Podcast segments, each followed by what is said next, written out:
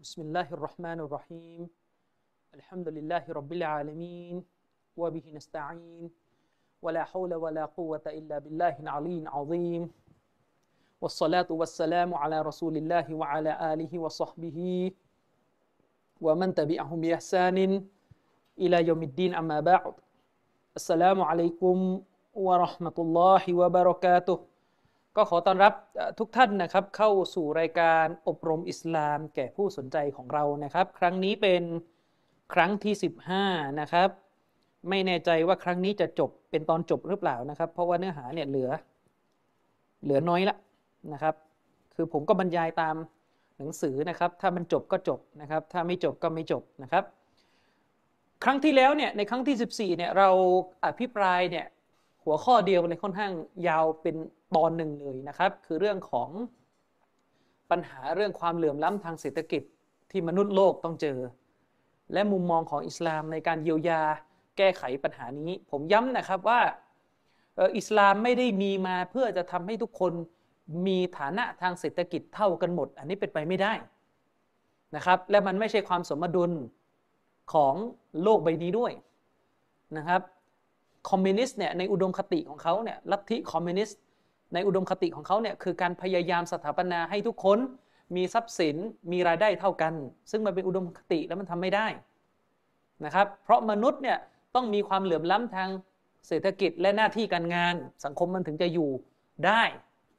โดยที่ใครอยู่ด้านบนใครอยู่ด้านล่างเนี่ยสังคมมันต้องเดินกันไป ถ้าทุกคนเป็นหมอเท่ากันหมดเป็นอะไรเท่ากันหมด แล้วมันจะมีลูกจ้างได้ยังไงล่ะครับนึกออกไหมครับ ฉะนั้น ช่องว่างทางเศรษฐกิจ ช่องว่างทางเศรษฐกิจ ระหว่างอาชีพหนึ่งกับอาชีพหนึ่งที่มันเกิดช่องว่างกันเนี่ยอันนี้มันคือกลไกที่ทำให้สังคมมนุษย์เนี่ยมันอยู่ต่อ แต่อิสลามเนี่ยมีเจตนาที่ต้องการทำให้คนที่อยู่ในฐานะชนชั้นล่างทางเศรษฐกิจทางสังคมเนี่ยให้อยู่ในฐานะที่เขาเนี่ยไม่อดอยาก ไม่ถูกทอดทิ้ง ไม่ถูกกดขี่ข่มเหงนะครับ เราจึงมีเรื่องของการบังคับให้บรรดาคนที่มีฐานะทางการเงินที่ดีเนี่ย ปันเงินของเขาออกมาเป็นเงินสกาดนะครับ ซึ่งนั่นคือหนึ่งในตัวอย่างของคำว่าทางรอดในโลกนี้ด้วย แล้วก็เป็นทางรอดในโลกหน้านี้ด้วยนะครับ เพราะการจ่ายสกาดในอิสลามเป็นเรื่องของพิธีกรรมทางศาสนา การจ่ายสกาดในอิสลามนับว่าเป็นพิธีกรรมทางศาสนา แม้ว่าผลของมันเป็นการเยียวยาภาคสังคมก็ตามแต่นะครับ ทีนี้วันนี้เนี่ยเราก็จะคุยประเด็นต่อมา เรื่องของการมีเพศสัมพันธ์ก่อนวัยอันควร นี่ก็อีกประเด็นหนึ่ง ที่สะท้อนให้เห็นถึงคำว่าอิสลามคือทางรอดทั้งในโลกนี้ และโลกหน้านะครับ เรื่องของการมีเพศสัมพันธ์ก่อนวัยอันควร ปัญหาเรื่องการมีเพศสัมพันธ์ก่อนวัยอันควรคือหมายถึงว่ามีเพศสัมพันธ์ก่อนที่จะทำการแต่งงานนะครับ มีเพศสัมพันธ์ ก่อนที่จะแต่งงานกันเนี่ยเป็นปัญหาสัมพันธ์ระดับประเทศและระดับโลกด้วยนะครับ และเราก็รู้กันดีว่าปัญหาประการนี้ เรื่องการท้องก่อนที่คนจะมีความสามารถที่จะเลี้ยงดูและดูแลเนี่ยเป็นปัญหาที่เป็นผลลัพธ์มาจากเรื่องของการมีเพศสัมพันธ์นอกสมรส เป็นปัญหาที่เป็นผลลัพธ์มาจากการมีเพศสัมพันธ์ ก่อนวัยอันควร หรือที่เราเรียกกันในภาษาศาสนาว่าเป็นปัญหาที่เป็นผลลัพธ์มาจากการซีนาหรือการผิดประเวณี และปัญหานี้ก็สะสมกลายเป็นปัญหาที่นำไปสู่การทำแท้งนะครับ และความร้าวฉานในครอบครัว ในระหว่างตระกูลไม่รู้จบนะครับ เรารู้กันทุกวันนี้มีขบวนการเคลื่อนไหวทางความคิดที่จะพยายามสร้างความชอบธรรม ให้แก่การสังหารชีวิตเด็กบริสุทธิ์ที่อยู่ในคันผู้หญิง เรียกกันในภาษาแบบนี้ว่าเป็นกระบวนการทำแท้ง ซึ่งในอิสลามเราไม่ยอมรับกระบวนการทำแท้งที่ไม่มีเงื่อนไขนะครับ ไม่มีขอบเขตเป็นการทำแท้งที่เกิดขึ้น จากความต้องการของมนุษย์ที่ไปผิดประเวณีกัน ไม่ใช่การถูกข่มขืนอะไรก็ตามแต่เนี่ยนะครับ นี่คือปัญหา อืม นี่คือปัญหา สาเหตุที่สำคัญ ในเรื่องของการมีเพศสัมพันธ์ก่อนวัยอันควรสาเหตุที่สำคัญประการหนึ่งก็คือเรื่องของการอยู่กันในที่รับตาสองต่อสองผมเนี่ยเคยฟังด้วยกับสองหูตัวเอง ดูด้วยกับสองตาตัวเองนะครับ เป็นรายการเกี่ยวกับรายการสุขภาพ ที่หมอคนหนึ่งเขาให้คำแนะนำหมอเนี่ย เขาพูดเลยนะในรายการ ผมดูรายการเป็นภาษาไทยนะหมอนี่เขาพูดเลยนะครับว่า เวลาเราจะป้องกัน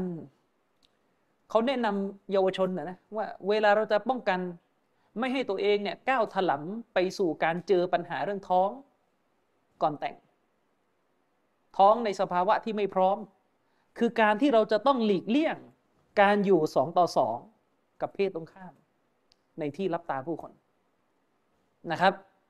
ในที่รับตาผู้คน บางคนอาจจะบอกว่าเฮ้ยกินยาคุม ถ้าการกินยาคุมมันแก้ปัญหาได้จริง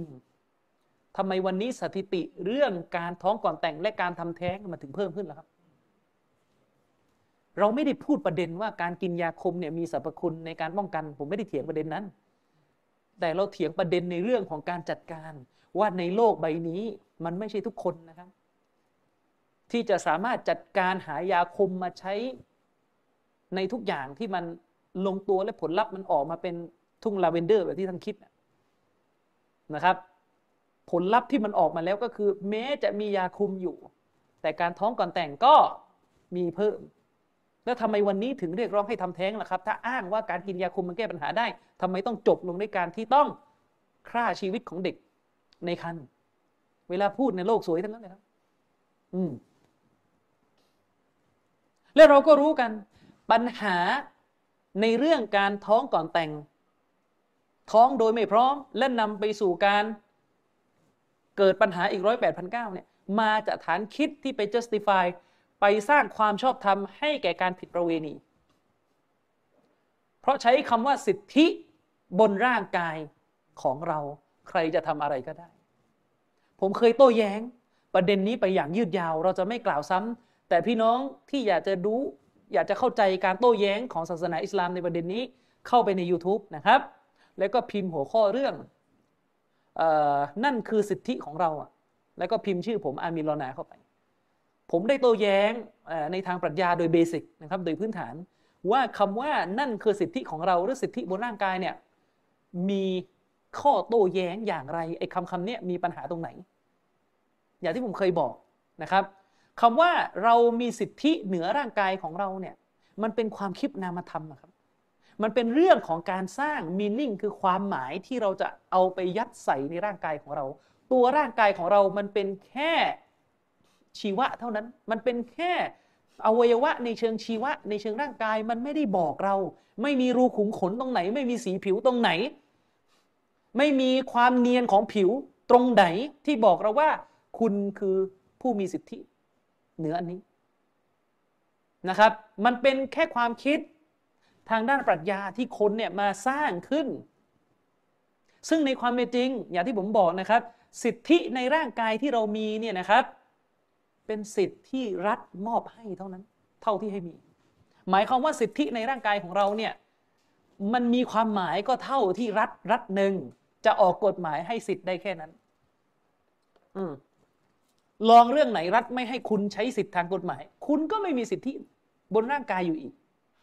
แล้วคนที่เป็นเอทิสคนที่เป็นเสรีนิยมคนที่เป็นลิเบอรัลนี่มักจะย้อนแยง เมื่อคืนนี่สดๆร้อนๆนั่งคุยกับเอทิสคนหนึ่งพูดชัดเจนเลยครับ ว่าความดีในมาตรฐานของเอทิสคือการไม่ไปละเมิดผู้อื่น และก็ไม่ละเมิดกฎหมายความดีในนิยามของเอทิสเขาบอกนะ คือการไม่ไปละเมิดผู้อื่น ไม่ไปละเมิดคนอื่น ไม่ไปบังคับ ไม่ไปทำร้ายคนอื่นนะครับ ตราบใดที่ไม่ไปทำร้ายคนอื่น และไม่ละเมิดกฎหมาย ตราบนั้นก็เป็นความดีที่เอติสยอมรับตลกครับไอ้คำว่าไม่ละเมิดกฎหมายนี่กฎหมายของใคร กฎหมายของสำนักตระกูลไหน มันมีที่ไหนเอติสบอกว่าเออเรายอมรับกฎหมาย กฎหมายจีนนี่ยอมรับไหม และถ้าบอกว่ายอมรับกฎหมายนี่จะไปลงประท้วงทำขอโทษทำซากอะไรครับบนท้องถนนนะนะไอ้ที่ไปประท้วงกันอยู่บนท้องถนนนี่คือไม่ยอมรับกฎหมายไง ต้องการจะให้เกิดการแก้อะไรบางอย่างไง เออ เวลาบอกว่ายอมรับกฎหมายกฎหมายอะไร อืมบอกว่ากฎหมายนั้นกฎหมายอะไรกกฎหมายของใครลอยแล้วทำไมไม่พูดมากนะครับเอเทียสที่อยู่ในประเทศมุสลิม ต้องยอมรับกฎหมายอิสลามทำไมไม่พูด เดี๋ยวก็จะวนลูปอีกอ๋อกฎหมายที่ว่าเนี่ยต้องเป็นกฎหมายที่เป็นไปตาม กฎบัตรนะกฎบัตร หรือกฎบัตรของสหประชาชาติ หรือสิทธิมนุษยชนนะครับ บอกว่าต้องเป็นไปตามกฎหมายนั้น ทั้งๆทที่กฎหมาย ในนิยามของสิทธิมนุษยชนเนี่ยเปลี่ยนเรื่อยๆนะคำนิยาม และถ้าคุณไปดูนะครับ เวลาเขาอภิปรายถึงรากฐานทางกฎหมาย เขาก็บอกอยู่ว่าแหล่งที่มาในการกำหนดกฎหมาย ที่เข้าข่ายของว่าสิทธิมนุษยชนแหล่งที่มาหนึ่งคือจริยธรรมทางศาสนา มันก็ย้อนแย้งอีก ตัวกฎหมายสิทธิมนุษยมนุษยชนเองเนี่ยก็ไม่ปฏิเสธ ว่าแหล่งที่มาในการกำหนดกฎหมาย คือจริยธรรมทางศาสนานะครับก็นี่ก็ย้อนแย้งพูดนะพูดเท่ แต่ว่าเวลาพูดไปพูดมานะย้อนแย้งอืมอะเขาบอกว่า เรามีสิทธิ์เหนือร่างกายของเราจะทำอะไรก็ได้ โดยไม่ไปละเมิดผู้อื่น ผมถามมา นี่ผมถามนะครับ ถามในเชิงปรัชญา ไม่ใช่ถามในเชิงเจตนาไรอะไร นี่เป็นการถาม ผมเนี่ยนะครับ พี่น้องทุกท่านเนี่ยที่ดูรายการผม หลายท่านที่อยู่ใน Clubhouse เป็นพยานได้ดี ว่าผมเคยมีโอกาสโต้วาทีกับ atheist คนหนึ่งในประเทศไทย ซึ่งคนคนนั้นก็เชื่อมั่นในเรื่องของสิทธิในร่างกายและเสรีภาพ แล้วสุดท้าย atheist คนนั้นเนี่ยพูดเลยนะครับว่าถ้าคนคนหนึ่ง ถ้าคนคนหนึ่ง มีความต้องการมีรสนิยมทางเพศที่จะร่วมเพศกับซากสัตว์ที่ตายไป คือเป็นสัตว์ที่ตายไป จะเป็นซากหรือไม่ซากนี่ก็อีกเรื่องหนึ่งคือเวลาบอกว่าเป็นซากนี่เหมือนแห้งๆอันนี้คือตายแบบสดๆเลยเนี่ยยังสดอยู่เนี่ยนะมีรสนิยมทางเพศที่อยากจะร่วมเพศกับศพของสัตว์เขาถือว่าสามารถทำได้ในหลักของเอทิสในหลักของเอทิสนะครับ ซึ่งแน่นอนในหลักการของอิสลามเราชัดเจน สิ่งนี้เป็นสิ่งที่ต้องห้าม สิ่งนี้เป็นสิ่งที่ชั่วร้าย การมีเพศสัมพันธ์กับสัตว์ ไม่ว่าสัตว์นั้นจะมีชีวิตหรือตายไปแล้ว เป็นการกระทำที่ชั่วร้าย และมีโทษที่รุนแรงในอิสลามนะครับ แต่หลักของเอเทียคนนี้เขาบอกว่าได้ แต่ก็มักจะพูดหลบมุมนะ แต่ว่าผมผมผมไม่ทำนะ นี่นี่ เวลาพูดหลบมุมว่าผมไม่ทำเนี่ยแสดงลึกๆในใจเนี่ยยังยังรู้สึกใช่ไหมว่ามันเป็นสิ่งไม่ดี พูดเหมือนกับเวลาพูดเรื่องลิเบอรัลสิ ไม่ต้องหลบ พูดเหมือนเวลาพูดเรื่องเรื่องเรื่องเกย์ เรื่อง LGBT อะเวลาเขาถามคุณน่ะว่าชายรักชายเนี่ยชายมีเพศสัมพันธ์กับชายด้วยกันเนี่ยได้ไหมคุณตอบแบบไม่ไม่ไม่เกรงเลยว่าได้ ผมไม่ได้ถามว่าคุณทำหรือเปล่า คุณคนที่ตอบว่าเกย์เนี่ยเป็นเรื่องที่ได้เป็นเรื่องที่ไม่ผิดศีลธรรมเนี่ยไม่จะเป็นว่าเขาจะต้องชอบผู้ชายนะเขาชอบผู้หญิงก็ได้ แต่เขาพูดบนฐานลิเบอรัลไงพูดบนฐานเสรีนิยมไงเนี่ยเรื่องซากวัวตอบแบบนี้ด้วย เอาให้มันชัด เออ และต้องบอกด้วยเหมือนที่พี่น้องของเราจี้ต้องบอกด้วยนะว่ามันดีคำว่ามันดีในนิยามของลิเบอรัลคือมันไม่ผิดมอรัลมันไม่ผิดจริยธรรมถือว่าดีหมด เพราะถ้าคุณถามพวกลิเบอรัลว่าชายรักชายหญิงรักหญิง ชายมีเพศสัมพันธ์กับชายทางทวารนะหญิงมีเพศสัมพันธ์กันเองเนี่ย ดีไหมเขาต้องตอบว่าดีไอเวลาเขาตอบว่าดีนี่มันหมายถึงว่ามันอยู่บนรากฐาน principle of harm คือไม่ไปละเมิดคนอื่น เป็นประสงค์ถือว่าดีหมด ก็เนี่ย มีเพศสัมพันธ์กับซากสัตว์เนี่ยตอบมาด้วยนะครับผมย้ำอีกรอบจุดยืนของอิสลามชัดเจน มีเอทิสคนหนึ่งอะไรมันเล่นนิฟากกับกรอก มาบอกว่าการที่มุสลิมเนี่ยมาจี้ถามเรื่องมีเพศสัมพันธ์กับสัตว์เนี่ยตกลงเนี่ยทำไมถึงถามอย่างนี้แสดงว่ามุสลิมหมกมุ่นกับเรื่องนี้นะไร้สาระครับ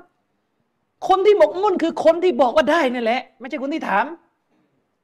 เขาถามเนี่ยไม่ได้หมกมุ่น แต่เขาถามเพื่อให้ท่านเนี่ยเห็น ถึงความย้อนแย้งของตัวเอง ตกลงในถ้าใช้มาตรฐานเดียวกันนะที่คุณมาถามมุสลิมว่าตกลงแต่งงานกับเด็กได้ไหมแสดงว่าคุณหมกมุ่นนะไร้สาระครับตะกะมีแค่นี้ส่วนเอทิสคนอื่นเนี่ยพอนะลูกลูกหล่อแบบว่าเวลาจี้ถามว่านี่มาตรฐานเอทิสเนี่ยเขาใช้กันแบบนี้อ๋ออันนั้นเป็นความคิดส่วนตัว ผมไม่ได้ถามว่าความคิดส่วนตัวหรือไม่ส่วนตัว ผมถามว่าคุณมีมาตรฐานเรื่องจริยธรรมอะแบบเดียวกับคนคนนี้ไหมถ้ามีจริยธรรมแบบเดียวกันต้องตอบ ไม่ให้ขัดแย้ง ไม่ได้ถามเรื่องส่วนตัวครับ ไม่ได้ถามว่าความคิดใคร ไม่ได้ถามด้วยว่าท่านจะทำหรือเปล่า แต่ถามบนกรอบเสรีภาพ ว่าถ้าท่านมีกรอบเดียวกับเขาท่านต้องตอบแบบเขาเออท่านต้องตอบแบบเขาอืมถ้ายังเถียงกันไม่ได้ข้อสรุปนะครับ ว่าตกลงเนี่ยเสรีภาพของมนุษย์เนี่ยสามารถมีเพศสัมพันธ์ไปถึงไหนได้เนี่ยไปเถียงกันเองก่อนในหมู่เอทิสอย่าเพิ่งไปยุ่งกับมุสลิม อย่าเพิ่งมาขายภาพว่าโอ้ยเขาถูกกดทับถูกอะไรไปเคลียร์กันเองก่อนนะครับ ว่าอวัยวะเพศตัวเองอะใช้เสรีภาพได้สุดแค่ไหน อิสลามไม่มีเถียงแล้วครับ เรื่องอวัยวะเพศตัวเองอะอัลลอฮฺสุบฮานุตะลาบอกว่าสำหรับมุสลิมเนี่ยอวัยวะเพศเนี่ยอนุญาตในสองกรณีอวัยวะเพศของเราอนุญาตในสองกรณีหนึ่งกับภรรยาของเรา คือหมายถึงว่าเพศสัมพันธ์ของเราเนี่ย อนุญาตในสองกรณีหนึ่งคือภรรยาของเราที่เราแต่งงานสองอันในยุคก่อนที่มีทาสทาสที่อยู่ในอำนาจการดูแลของเราเนี่ยถ้าเราต้องการให้ทาสของเราเนี่ยมาหลับนอนกับเรา ศาสนาก็มีช่องตรงนี้อยู่อ่าเดี๋ยวเรื่องทาสเดี๋ยวค่อยพูดกัน แต่ในหลักการอิสลามเนี่ยทาสผู้หญิงที่ให้กำเนิดบุตรแก่นายของนางอะบุตรคนนั้นจะมีฐานะเป็นเป็นไทย ไม่ใช่เป็นทาสนะครับเป็นไทย เหมือนกับลูกของเมียอื่นปกติ แล้วทาสผู้หญิงคนนี้เนี่ยจะได้รับการเป็นไทยภายหลังจากที่นายของนางเสียชีวิต อืมนะครับ อันนี้คือหลักการอิสลาม แต่ของท่านเนี่ยอยู่ไหน ขอบเขตเนี่ยอยู่ไหนฉะนั้นก่อนจะท่องกันมาเหมือนเป็นคัมภีร์ลอยๆอะ นะบอกว่าเรามีสิทธิเหนือร่างกาย เรามีสิทธิเหนือร่างกาย ช่วยอภิปรายก่อนครับ ว่าคำว่าสิทธิเหนือร่างกายของท่านน่ะมันมีตัวตนอยู่จริง หรือมันเป็นแค่ความหมายที่นักปรัชญาสร้างขึ้นมา ฟังเข้าใจไหมเวลาพูดอย่างนี้ หรือฟังไม่เข้าใจ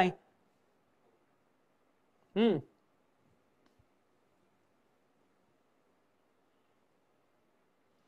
ฟังเข้าใจไหมครับ เวลาพูดอย่างเงี้ย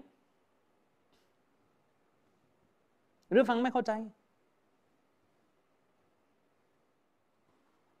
เวลาท่านบอกว่าท่านมีสิทธิเหนือร่างกายของท่านเนี่ยสิทธิที่มีในร่างกายของท่าน มันมีด้วยกับตัวตนที่มันมีจริง ๆ หรือมันมีเพราะท่านไปสร้างความหมาย สร้างคุณค่าสร้างนัยยะทางปรัชญาว่ามันมี ผมจะบอกในความเป็นจริงสิทธิทางร่างกายที่ท่านอ้างว่ามีเนี่ยมันเป็นสิทธิเท่าที่รัฐมอบให้ครับ โดยกฎหมาย ว่าท่านใช้ร่างกายของท่านได้แค่ไหน มันไม่ได้หมายว่าท่านมีสิทธิ์เหนือร่างกายของท่าน แบบตัวตนของมันจริงๆยังไงอะแบบตัวตนของมันจริงๆ ยกตัวอย่างเช่น ยกตัวอย่างเช่นว่า เรามีอวัยวะที่เรียกจมูก อันเนี้ยมันมีโดยกับตัวตนของมันจริงๆนึกออกไหมไม่ต้องรอมานั่งใครบอกว่าคุณมีหรือไม่มี เรามีเรามีเขาเรียกว่ามีอวัยวะ เรามีดวงตาเนี่ยมีกับด้วยซาตด้วยกับตัวตนของมันจริง ๆ แต่สิทธิเนี่ยมันคือนามธรรม มันไม่ได้มีไปให้เห็น พร้อมมากับอวัยวะครับ อืมอวัยวะในร่างกายของคุณเนี่ย มันมีเท่าที่เห็นในเชิงชีวภาพ มันไม่ได้บอกคุณมือคุณไม่ได้บอกคุณว่า คุณใช้ขอบเขตมาได้แค่ไหนนะครับ มือไม่ได้บอกคุณ ฉะนั้นในอิสลามเรานะครับ เราจึงถือว่าสิทธิที่เรามีเหนือร่างกายของเรา เป็นสิทธิเท่าที่พระเจ้ามอบให้ สิทธิในร่างกายของเราที่มีเนี่ยเป็นสิทธิที่พระเจ้ามอบให้ และเราไม่มีสิทธิเหนือร่างกายของเราทุกมิติคืออย่างที่ผมบอกอวัยวะเพศของเรา อวัยวะเพศของเรา เรามีสิทธิเหนือมันเท่าที่พระเจ้ามอบให้ อย่างองค์การกุรานที่ผมยกไปเมื่อกี้والذين هم والذين هم لفروجهم حافظون อัลลอฮฺสุบฮานะฮูวะตาลาได้กล่าวว่า และบรรดาผู้ศรัทธาเนี่ยคือผู้ซึ่งปกป้อง อวัยวะเพศของตัวเอง ปกป้องอวัยวะเพศของตัวเองจากการไปทำบาปทำชั่วทำสิ่งไม่ดีตามหลักการศาสนา ไม่ว่าจะเป็นการผิดประเวณีหรืออะไรก็ตามแต่นะครับ บรรดาผู้ศรัทธาเนี่ยคือผู้ซึ่งปกป้องอวัยวะเพศของตัวเองอิลลาอัลาอัจวาจิฮิมอิลลาอัลาอัจวาจิฮิมยกเว้น เขาไม่ปกป้องตัวเองกับภรรยาของเขา คือหมายถึงว่าอันนี้อนุญาต ผู้ศรัทธาเนี่ยได้รับอนุญาตให้ใช้อวัยวะเพศของตัวเอง กับภรรยาของตัวเองหมายถึงมีเพศสัมพันธ์ เอามามาลากัดไอมานุฮุม หรือทาสหญิงของพวกเขาสองอย่าง นักวิชาการอิสลามหลายท่านใช้องค์การนี้เป็นหลักฐานว่าแม้กระทั่งการสำเร็จความใคร่ก็เป็นสิ่งที่ต้องห้าม เพราะพระผู้เป็นเจ้าให้สองทางเลือกเท่านั้นหนึ่งกับภรรยาสองกับทาสผู้หญิง ไม่มีทางเลือกที่สามนะครับ การสำเร็จความใคร่เป็นทางเลือกที่นอกเหนือจากสององค์การจากสองทางเลือกนี้ที่อันกุรอานบอก ฉะนั้นเราไม่มีสิทธิ์ที่จะทำมัน ด้วยเหตุนี้ในฮะดีษของท่านนบีสุลต่านละฮ์วะลิวะสัลลัมนบีจึงบอกว่าร่างกายของเราก็มีสิทธิ์เหนือเรา ร่างกายของเราก็มีสิทธิ์เหนือเรา จะทรมานร่างกาย แม้จะทรมานร่างกายเพื่อทำศาสนกิจยังไม่ได้เลยครับ ยังไม่ได้ จะละหมาดทั้งคืนโดยไม่นอน นะจะละหมาดทั้งคืนไม่กินเนื้อไม่ได้ครับ เพราะร่างกายของเราต้องการการนอน สิทธิ์ในการได้รับการพักผ่อนร่างกายเรามี สิทธิ์ในการกินอาหารร่างกายเรามี สิทธิ์ในการที่จะหลับนอนกับภรรยาร่างกายเราก็มีจะมาถือสูตรว่าจะเป็นนักพรตไม่นอนกับภรรยาเลยละหมาดทั้งคืนไม่ได้สัมมาหาเรจะไปใช้ร่างกายทำเรื่องที่ผิดศีลธรรม ฉะนั้นเวลาคุณเคลมเวลาคุณไปได้ยินกับใครว่านี่มันสิทธิ์ของฉันเวลาเวลาได้ยินกับใครช่วยถามในสิทธิ์บนร่างกายคุณเนี่ยเป็นสิทธิ์ที่มันมี มันมีโดยกำเนิดเหมือนกับที่คุณมีจมูก หรือเป็นสิทธิ์เท่าที่กฎหมายมอบให้ เอาตอบ แต่ถ้าตอบไม่ได้ฟังไม่รู้เรื่องคำถามนี้เลือกเถียงเลือกอ้างแต่เองคำว่าสิทธิ์สิทธิ์ในร่างกายของคุณ มันมีเท่าไหร่บางคนบอกว่า สิทธิ์ในร่างกายของฉันเนี่ยมันเป็นสิทธิ์ที่มีจริง ๆ เพราะอะไรอะ ก็เพราะฉันเคลื่อนไหวได้ ตามใจชอบ ฉันจะจับอะไร ฉันจะมองอะไร ฉันจะพูดอะไรจะดมกลิ่นอะไรเนี่ย ฉันสามารถทำได้ทุกอย่างนี่เป็นหลักฐานที่บ่งชี้ว่า ฉันมีสิทธิ์เหนือร่างกายนะครับ และเมื่อฉันมีสิทธิ์เหนือร่างกายแล้ว ฉันจึงสามารถชายรักชายได้ หญิงรักหญิงได้ตรกกะเดียวกัน ถ้าอ้างว่าตัวเองเคลื่อนไหวอะไรก็ได้ นะเคลื่อนไหวมือไปขวามือไปซ้ายตามองอะไรก็ได้ และเป็นสิทธิ์ว่าฉันจะทำอะไรก็ได้ และทำไมเรื่องอินเซสไม่อ้างเหตุผลนี้มั้งอินเซสคือพี่กับน้องมีเพศสัมพันธ์กัน คนในครอบครัวมีเพศสัมพันธ์กันทำไมไม่อ้างหลักการนี้ ถ้าคุณบอกว่าเนี่ยมือของฉัน ฉันจะกวัดแกว่งอย่างไรเนี่ยเห็นไหมเป็นอิสระหมด คือหลักฐานที่บ่งชี้ว่าฉันมีสิทธิ์ในร่างกายของฉัน อืม ฉันมีสิทธิ์ในร่างกายของฉัน แล้วก็จะเอาไปเป็นข้อสรุปว่าฉะนั้น LGBT จึงเป็นสิ่งที่ได้ การ free sex จึงเป็นสิ่งที่ได้ แล้วทำไมการกวัดแกว่งมือของท่านน่ะไม่เป็นเหตุในการไปรับรอง incest ล่ะครับ อืมไม่เป็นเหตุไปรับรองอินเซสล่ะครับ คือพี่กับน้องจะมีเพศสัมพันธ์กัน บางทีพี่กับน้องแต่คนละแม่จะมีเพศสัมพันธ์กัน อืม ทำไมไม่เอาไปรับรองกันมีเรื่องเลวร้ายเมื่อหลายเดือนที่แล้ว ที่มีผู้หญิงคนหนึ่งโพสต์ใน Facebook ข่าวออกดราม่าทัวลง ที่บอกว่าแทนที่จะไปมีเพศสัมพันธ์กับชายไหน ไม่รู้ซึ่งไม่รู้จักปูมหลังชีวิตไม่มีเพศสัมพันธ์กับพ่อตัวเอง ดีกว่าล่ะ อย่างน้อย พ่อเลี้ยงรู้เรารู้จักพ่อเลี้ยง รู้จัก รู้จักว่าเขาเนี่ยไม่ได้มีประวัติเสื่อมเสีย ไม่ได้มีโรคร้ายที่ติดต่อทางเพศไม่ได้เที่ยวกลางคืน แบบนี้ ไม่มีเพศสัมพันธ์คนนี้กว่าเนี่ยคือความคิดที่ชั่วร้ายความคิดที่เลวร้าย เป็นความคิดที่เลวร้าย ซึ่งเรามีชีวิตอยู่ทันเห็นความคิดเลวร้ายขนาดนี้ ก็เช่นเดียวกัน ผู้นำเอเทียสคนหนึ่งที่เถียงกับผม ก็ได้ใช้หลักการเรื่องเสรีภาพในร่างกายนี่นะครับ เอาไปรับรองว่าถ้าใครคนหนึ่ง อยากจะมีเพศสัมพันธ์กับซากสัตว์ ก็เป็นเรื่องที่สามารถทำได้ โดยเขาอ้างว่าซากสัตว์ก็ไม่ต่างอะไรกับเซ็กทอย ก็เนี่ยเขาใช้หลักการเรื่องเสรีภาพจนเต็มสูบไง แต่ประเด็นก็คือคนอื่นที่เที่ยวมาจำแนกว่าถ้าเป็นเรื่องนี้ได้ เรื่องนี้ไม่ได้เนี่ยคุณน่ะอะไรของคุณน่ะปรัชญาเรื่องสิทธิในร่างกายของคุณน่ะตกลงเขตมันอยู่ไหน สุดท้ายเนี่ยสิทธิในร่างกายที่ว่าน่ะเป็นคำลอยๆที่อ้างขึ้นมาเพื่อ เพื่อรับรองการกระทำของตัวเองเท่านั้น จริง ๆ สิทธิในร่างกายที่คุณมีเนี่ยมีเท่าที่รัฐมอบให้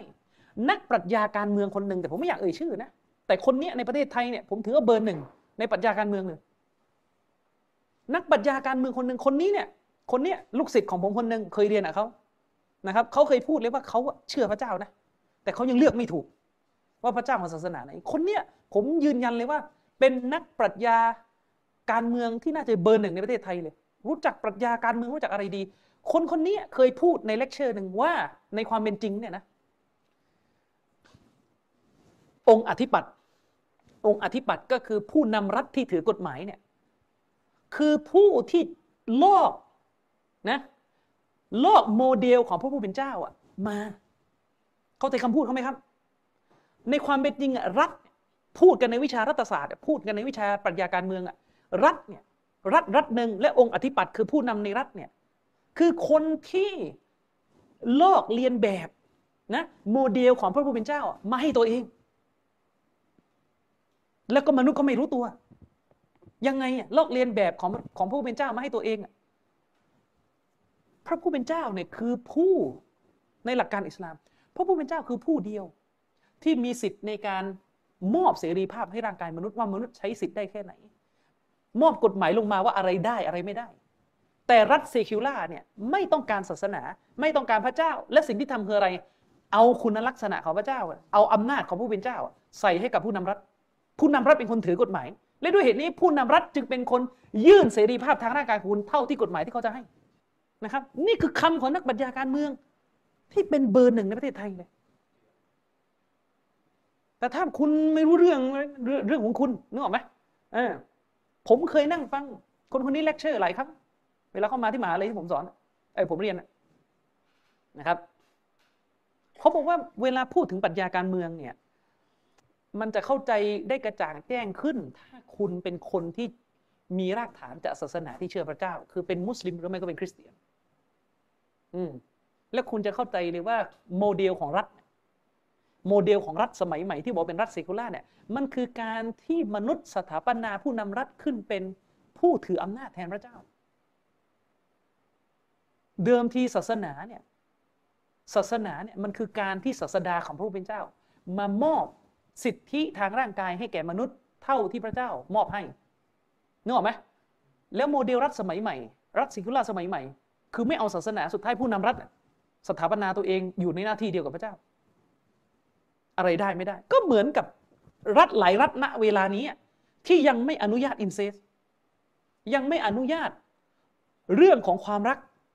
ความสัมพันธ์ทางเพศระหว่างพี่น้อง มนุษย์มันก็อยู่แค่นี้ คนเรียนปรัชญาการเมืองเข้าใจกัน แต่บางทีเรื่องแบบนี้มันพูดมันลึก ฟังแล้วก็ปวดหัวนะครับฉะนั้นอย่าห้าวให้มาก อย่าห้าวให้มาก ประเภทออกแต่อิสลามแล้วก็สาวลิเบอรัลหน่อยอย่าอย่าอย่าเดี๋ยวเดี๋ยวไว้สักวันหนึ่งเดี๋ยจะจะทำซีรีส์ตอบโต้ในเชิงปรัชญานะครับ กลับมาที่ประเด็นเรื่องสิทธิในร่างกาย คุณบอกว่าเรามีสิทธิในร่างกาย เราเคยเถียงกับคนคนหนึ่งที่สนับสนุนการทำแท้งเสรีในคลับเฮาส์ที่เข้ามาเถียง เขาอ้างสารพัดร้อยแปดพันเก้าที่จะรับรองการฆ่าชีวิตเด็ก คือการทำแท้ง เราเรียกกันในภาษาเราว่ามันคือการฆ่าชีวิตเด็ก ตามหลักความเชื่อของอิสลามมันคือการฆ่าชีวิต อืม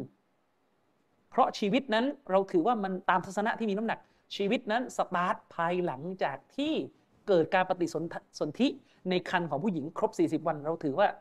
หลังจากวันที่ 40 ไป หลังจากวันที่ 42 ไปมีชีวิตแล้ว ฉะนั้นเราถือว่าการทำแท้งหลังจากนี้ มันจะเป็นการฆ่าชีวิตได้นะครับ มันจะเป็นการฆ่าชีวิตได้ อืม ทีนี้คุณบอกว่า คนที่สนับสนุนการทำแท้งเนี่ยนะเขาพูดกับเราเขาบอกว่าที่ต้องสนับสนุนการทำแท้งเพราะอะไร เพราะว่าการท้องก่อนแต่งเนี่ยมันสร้างปัญหา เออเขาก็ยอมรับนะ การท้องก่อนแต่งมันสร้างปัญหา สร้างปัญหาทั้งทางเศรษฐกิจ สร้างปัญหาทั้งความไม่พร้อมเรื่องการเลี้ยง และแทนที่เขาจะคิดว่าการแก้ปัญหามันคือการควบคุม ไม่ให้มนุษย์เนี่ยฟรีเซ็กกัน ไม่ให้มนุษย์มันผิดประเวณีกันเขากลับไม่แก้ปัญหาจุดนี้ วิธีการแก้ปัญหาของเขาคือไปลงที่เด็ก เด็กมีหน้าที่ต้องตายเพื่อเสรีภาพของพ่อแม่เข้าใจยังเด็กมีหน้าที่ต้องตาย เพื่อเสรีภาพของพ่อแม่ที่จะคงอยู่ต่อไป พอเราบอกว่าแล้วทำไมไม่แก้ปัญหาด้วยการ ออกกฎระเบียบที่ไม่ทำให้หนุ่มสาว มันผิดประเวณีมันมีเพศสัมพันธ์เขาก็ตอบว่าก็เพราะว่ามันเป็นสิทธิ์ในร่างกาย นี่ไง และสิทธิ์ในการมีชีวิตต่อของเด็ก ไม่มีสิทธิ์นะครับ นี่คือความเลวร้ายความโหดเหี้ยมของมนุษย์ ความโหดเหี้ยมของมนุษย์เหล่านี้ เออนะครับ ทีนี้กลับไปที่เรื่องของการผิดประเวณี ศาสนาอิสลามของเรา เรารู้กัน ท่านนบีสุลต่านละฮ์อะลัยวะสัลลัมได้สอนให้มุสลิมออกห่างจากการผิดประเวณีเนี่ยด้วยกับขั้นตอนหลายขั้นตอน คืออิสลามของเราเนี่ยไม่ให้มุสลิมเนี่ยเดินเข้าไปใกล้การผิดประเวณีนะครับ และหนึ่งในสิ่งที่ท่านนบีสอนก็คือ นบีห้ามไม่ให้มุสลิมใช้ไม่ให้ผู้ชายกับผู้หญิงอยู่กันสองต่อสอง และจริงๆนบีห้ามมากกว่านั้น ศาสนาไม่ให้ไปนั่งคุยเกี่ยวภาราสีไม่ให้อะไร แต่ว่าจุดหนึ่งที่เรายกมาก็คือ เราต้องการจะบอกว่าท่านนบีเนี่ย ไม่ให้ ไม่ให้อะไรครับ ไม่ให้เราอยู่กับผู้หญิงสองต่อสองเล่นนั่นคือสิทธิ์ที่พระเจ้ามอบให้แก่ร่างกายของเรา เท่านั้น ผ่านการตับลิกการประกาศของผู้เป็นรสมซึ่งในเวอร์ชันของท่านก็คือผู้นำรัฐ เขามอบให้ แต่ของเราพระเจ้ามอบให้ ของเรานี่พระผู้เป็นเจ้ามอบให้พระผู้เป็นเจ้า คืออัลฮากิม ซึ่งในเขาเรียกว่าในแง่นี้มันคือส่วนหนึ่งจากสิ่งที่ภาษาอาหรับเราเรียกกันว่าเตาฮีดุลฮากิมียะฟังให้ดี อย่าอย่าอย่าเพิ่ง อย่าเพิ่งไป เดี๋ยวเดี๋ยวเป็นประเด็นเตาฮีดุลฮากิมียะเตาฮีดุลฮากิมียะหมายถึง การให้เอกภาพแก่พระผู้เป็นเจ้า ในแง่การบัญญัติความดีความชั่ว เป็นสิทธิ์อำนาจของพระผู้เป็นเจ้าเพียงผู้เดียว ซึ่งเตาฮีดอัลฮากิมียะคือส่วนหนึ่งจากเตาฮีดอัลรูบูบียะคือส่วนย่อยในเตาฮีดอัลรูบูบียะเตาฮีดอัลรูบูบียะที่เราเคยสอนไป คือหมายถึงอะไรสิทธิอำนาจในการเป็นพระเจ้าผู้ดลบันดาลบริหารจักรวาลเนี่ยอัลลอฮ์ผู้เดียวที่มีสิทธิในการถูกกราบไหว้อัลลอฮ์ผู้เดียวที่ได้เตาฮีดอุลูฮียะ ตาฮิดและฮากิมียคือสิทธิในการออกบัญญัติ สิทธิในการตัดสินว่าอะไรดีอะไรเลวสิทธิในการกำหนดว่าอะไรดีอะไรเลวอะไรได้อะไรไม่ได้ เป็นของพระผู้เป็นเจ้าอย่างเดียว ไม่ใช่เป็นของผู้นำรัฐ ตามหลักการอิสลามนะครับไม่ใช่เป็นของผู้นำรัฐ ผู้นำรัฐมีสิทธิ์มีสิทธิ์ออกกฎระเบียบในสิ่งที่ตัวคัมภีร์ไม่ได้ห้าม แต่ก็ไม่ได้กล่าวไว้ เฉพาะเรื่องนั้น เฉพาะเรื่องนั้น ในอิสลามของเรา นบีสุลต่านสัลลัมไม่ให้เราอยู่กับผู้หญิงสองต่อสองผมไปอ่านข้อมูลทางการแพทย์มา แพทย์เนี่ยเขาจะแนะนำว่าเออเวลาเราจะหลีกเลี่ยงการมีเพศสัมพันธ์ก่อนวัยอันควร คือเขาแนะนำคนที่ไม่ใช่มุสลิมนะเขาจะพูดอยู่ประโยคหนึ่งก็คือ จะต้องไม่นำพาตัวเองไปอยู่ในสถานการณ์ที่มีไปตกอยู่ในสถานการณ์ที่อยู่กันสองต่อสองในที่รับตาคน เพราะว่า โอกาสก็คือเวลาคนเนี่ยไปอยู่กันในที่สองต่อสองรับตาคนเนี่ยธรรมชาติในระบบร่างกายมนุษย์และความคิดมนุษย์เนี่ยมันจะกระตุ้นอารมณ์ทางเพศ ความต้องการเนี่ยไปจนถึงจุดที่ยากแก่การยับยั้งชั่งใจตัวเอง และสุดท้ายก็จะผิดประเวณี ตรงนี้เนี่ยผมกำลังจะบอกว่าในแง่หนึ่งนะครับ ในแง่หนึ่งการผิดประเวณีของมนุษย์ ในหลายครั้งมันก็เหมือนอุบัติเหตุนะ เหมือนอุบัติเหตุในความหมายไหน ในความหมายที่ว่าเดิมทีไม่ได้เจตนาจะผิดประเวณีหรอกแต่ชายกับหญิงไปตกอยู่ในสถานการณ์ที่ต้องอยู่กันสองต่อสองจะด้วยเหตุผลอะไรก็ตามแต่เคยมีกรณีแบบนี้ แล้วสุดท้ายอารมณ์มันพาไปจนกลั้นตัวเองไม่อยู่ ก็พลาดการผิดประเวณีไปมันมีสองแบบมนุษย์เราบางส่วนนั้น เจตนาที่จะผิดประเวณีตั้งแต่ยังไม่เจอกันเลย แล้วก็นัดกันมาเจอกัน แต่จะมีบางกรณีที่ไม่ได้มีเจตนาจะผิดประเวณี อาจจะมีเจตนาที่ จะมาเจอกันเพื่ออะไรก็ตามแต่นะเคยมีเรื่องเรื่องแบบว่า ที่เขาเล่ากันนะอืมบางทีผู้หญิงเนี่ย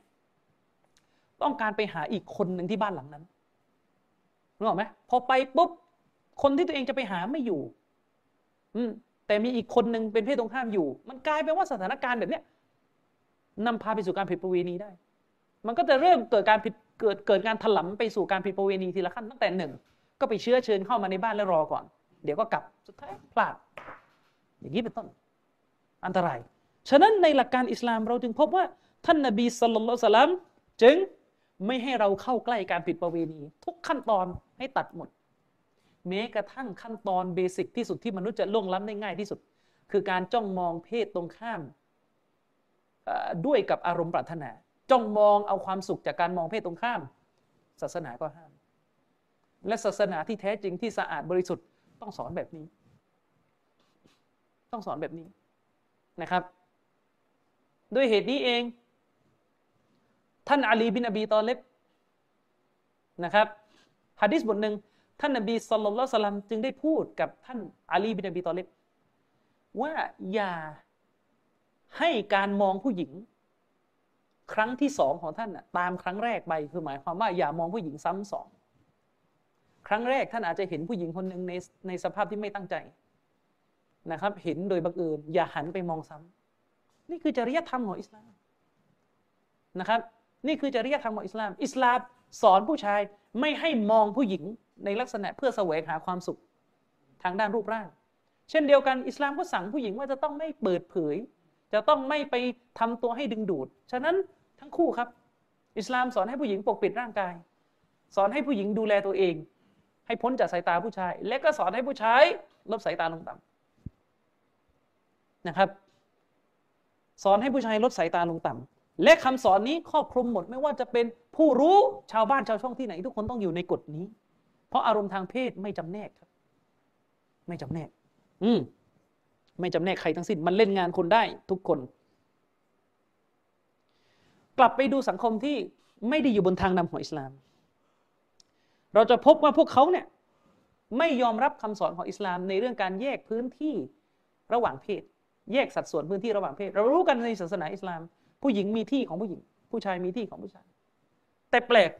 เวลาอิสลามแยกพื้นที่ระหว่างชายหญิง กลับกลายมาเป็นเอาประเด็นนี้มาโจมตีว่าอิสลามกดขี่ผู้หญิงตลก การที่ผู้ชายกับผู้หญิงโดนแยกที่กันไม่ให้อยู่ปะปนมองกัน มันแปลว่ากดขี่ผู้หญิงตรงไหน ทำไมไม่พูดว่าเป็นการกดขี่อารมณ์ทางเพศผู้ชาย ผู้ชายต้องการแบบไหนครับ ระหว่างได้อยู่ปนกับผู้หญิง กับได้อยู่แยก ตอบสิครับ ผู้ชายต้องการการอยู่ปนแต่ได้มองผู้หญิง จะได้เกี่ยวภาราศีผู้หญิง และการที่ศาสนาไปกีดกันความต้องการของผู้ชาย มันกดขี่ผู้หญิงตรงไหน หรือจะบอกว่าผู้หญิงก็ต้องการด้วยก็เลยไปห้ามผู้หญิง ก็เลยเป็นคนกดขี่ในความหมายนั้นเหรอเออนั่นเป็นเรื่องตลกนะครับ เป็นเรื่องตลกตลก และสุดท้ายมันก็มีเรื่องย้อนแย้งในตัวอีกว่าพอเข้าไปในศาสนสถานคุณกลับยึดถือแนวคิดนี้ ที่ว่าในศาสนสถานต้องมีการแยกสัดส่วนระหว่างเพศตรงข้ามออกจากกัน แล้วตกลงความบริสุทธิ์ใสสะอาดมันมีแค่ในศาสนสถานเลยครับ ไม่อิสลามบอกว่าความบริสุทธิ์ทางเพศ ต้องมีทุกอนูบนหน้าแผ่นดินนี้อืมนั่นคืออิสลามนะครับ และเราก็พบเราก็รู้ ว่าเพราะการปะปนชายหญิงเนี่ยนำไปสู่ความสัมพันธ์ทางเพศทีละก้าวทีละก้าวจนจบลงที่การปิดประเวณีมากี่คู่แล้ว และพอปิดประเวณีตั้งครรภ์ก็จบลงที่การสังหารเด็ก จบลงที่การทำแท้ง เสียหายไม่รู้กี่ขั้น เพียงเพราะคำว่าสิทธิ์บนร่างกายเห็นไหมและสุดท้ายมันก็มีแบบว่า มีการเสนอความคิดว่า งั้นก็ให้เยาวชนใช้ถุงยางสิ จะได้แก้ปัญหา อันนี้ก็แก้ผิดจุด วัยรุ่นที่มีเพศสัมพันธ์โดยไม่เตรียมตัวจะไปหาถุงยางจากไหนนะไปตกอยู่ในสถานการณ์ที่ไปอยู่กันสองต่อสองตรงนั้นอารมณ์ขึ้นแล้ว มันจะมีเหรอ มันอาจจะไม่ทุกคนไง บางคนอาจจะใช่ แต่มันไม่ทุกคนรู้ไหมและหนึ่งชีวิตที่ท้องขึ้นมาด้วยความไม่พร้อมอะ มันก็คือหนึ่งชีวิตแล้วไงเออจะมาบอกว่าเดี๋ยวแป๊บหนึ่งเดี๋ยวไปเซเว่นไปซื้อถุงยาง มันยาก มันยากนะครับ อืมมันยากครับ ยังไม่นับกรณีที่เคยมีการพูดกันว่า ผู้ชายบางคนใช้ถุงยางไม่เป็นเล็บยาวอะไรว่าทำถุงยางเป็นรูทำถุงยางเป็นรู แล้วก็สุดท้ายก็ท้อง อืม และยังไม่นับกรณีที่วัยรุ่นบางคนมันไม่อยากใส่อีก อืมมันไม่อยากใส่อีก มันอะไรหลายอย่างอะนึกออกไหมมันอะไรหลายอย่างขอโทษนะไอ้นี่เราพูดเป็นวิชาการนะพูดเป็นวิชาการ คือสมมุติชายหญิงคู่หนึ่งจะมีเพศสัมพันธ์กันอะมีเพศสัมพันธ์ไปซีนากันว่าบางทีเวลามาซีนากันครั้งหนึ่งก็ไม่ได้ซีนากันครั้งเดียวแล้วก็จบเขาอาจจะอยู่กัน เป็นวันแล้วก็ซีนาเนี่ยหลายครั้งในการมาเจอกันครั้งหนึ่งบางทีเนี่ยซีนาครั้งที่หนึ่งไปเนี่ยทิ้งไปแล้วถุงยางนั้นนึกออกไหมพออีกสองชั่วโมงจะซีนากันต่ออีก แล้วถุงยางมีอันเดียวทำไงนึกออกไหมมันอะไรมันก็เกิดขึ้นได้ ผมถึงบอกว่าถ้าถุงยางเนี่ยถุงยางเนี่ยถ้ามันแก้ปัญหาได้ร้อยเปอร์เซ็นต์มันก็จะไม่มีเรื่องทำแท้งที่กำลังเถียงกันอยู่ตอนนี้ไงนึกออกไหมฉะนั้นเลือกเอา จะรักษา จะรักษาอารมณ์ของมนุษย์ จะรักษาเสรีภาพในการทำตามอารมณ์ของมนุษย์ หรือจะรักษาชีวิตของเด็กน้อยเลือก เลือกนะครับ ถ้าใช้เหตุผลใช้สติปัญญาเลือกมันก็ชัดเจนว่าคำตอบคืออะไร แต่ถ้าใช้อารมณ์เลือกก็ชัดเจนว่าคำตอบคืออะไร ผมยังย้ำคำเตือนในคำพูดของเชคอับดุลอาซิซอัตตอรีฟีรอฮิมะฮุลลอฮ์ที่เชคบอกว่าอัลอิสลาม อิสลามมีมาเพื่อกดอารมณ์ให้ต่ำลงถึงที่สุด มีมาเพื่อทำลายอารมณ์ใฝ่ต่ำแล้วก็เติมเต็มสติปัญญา แต่ลิเบรอลียะ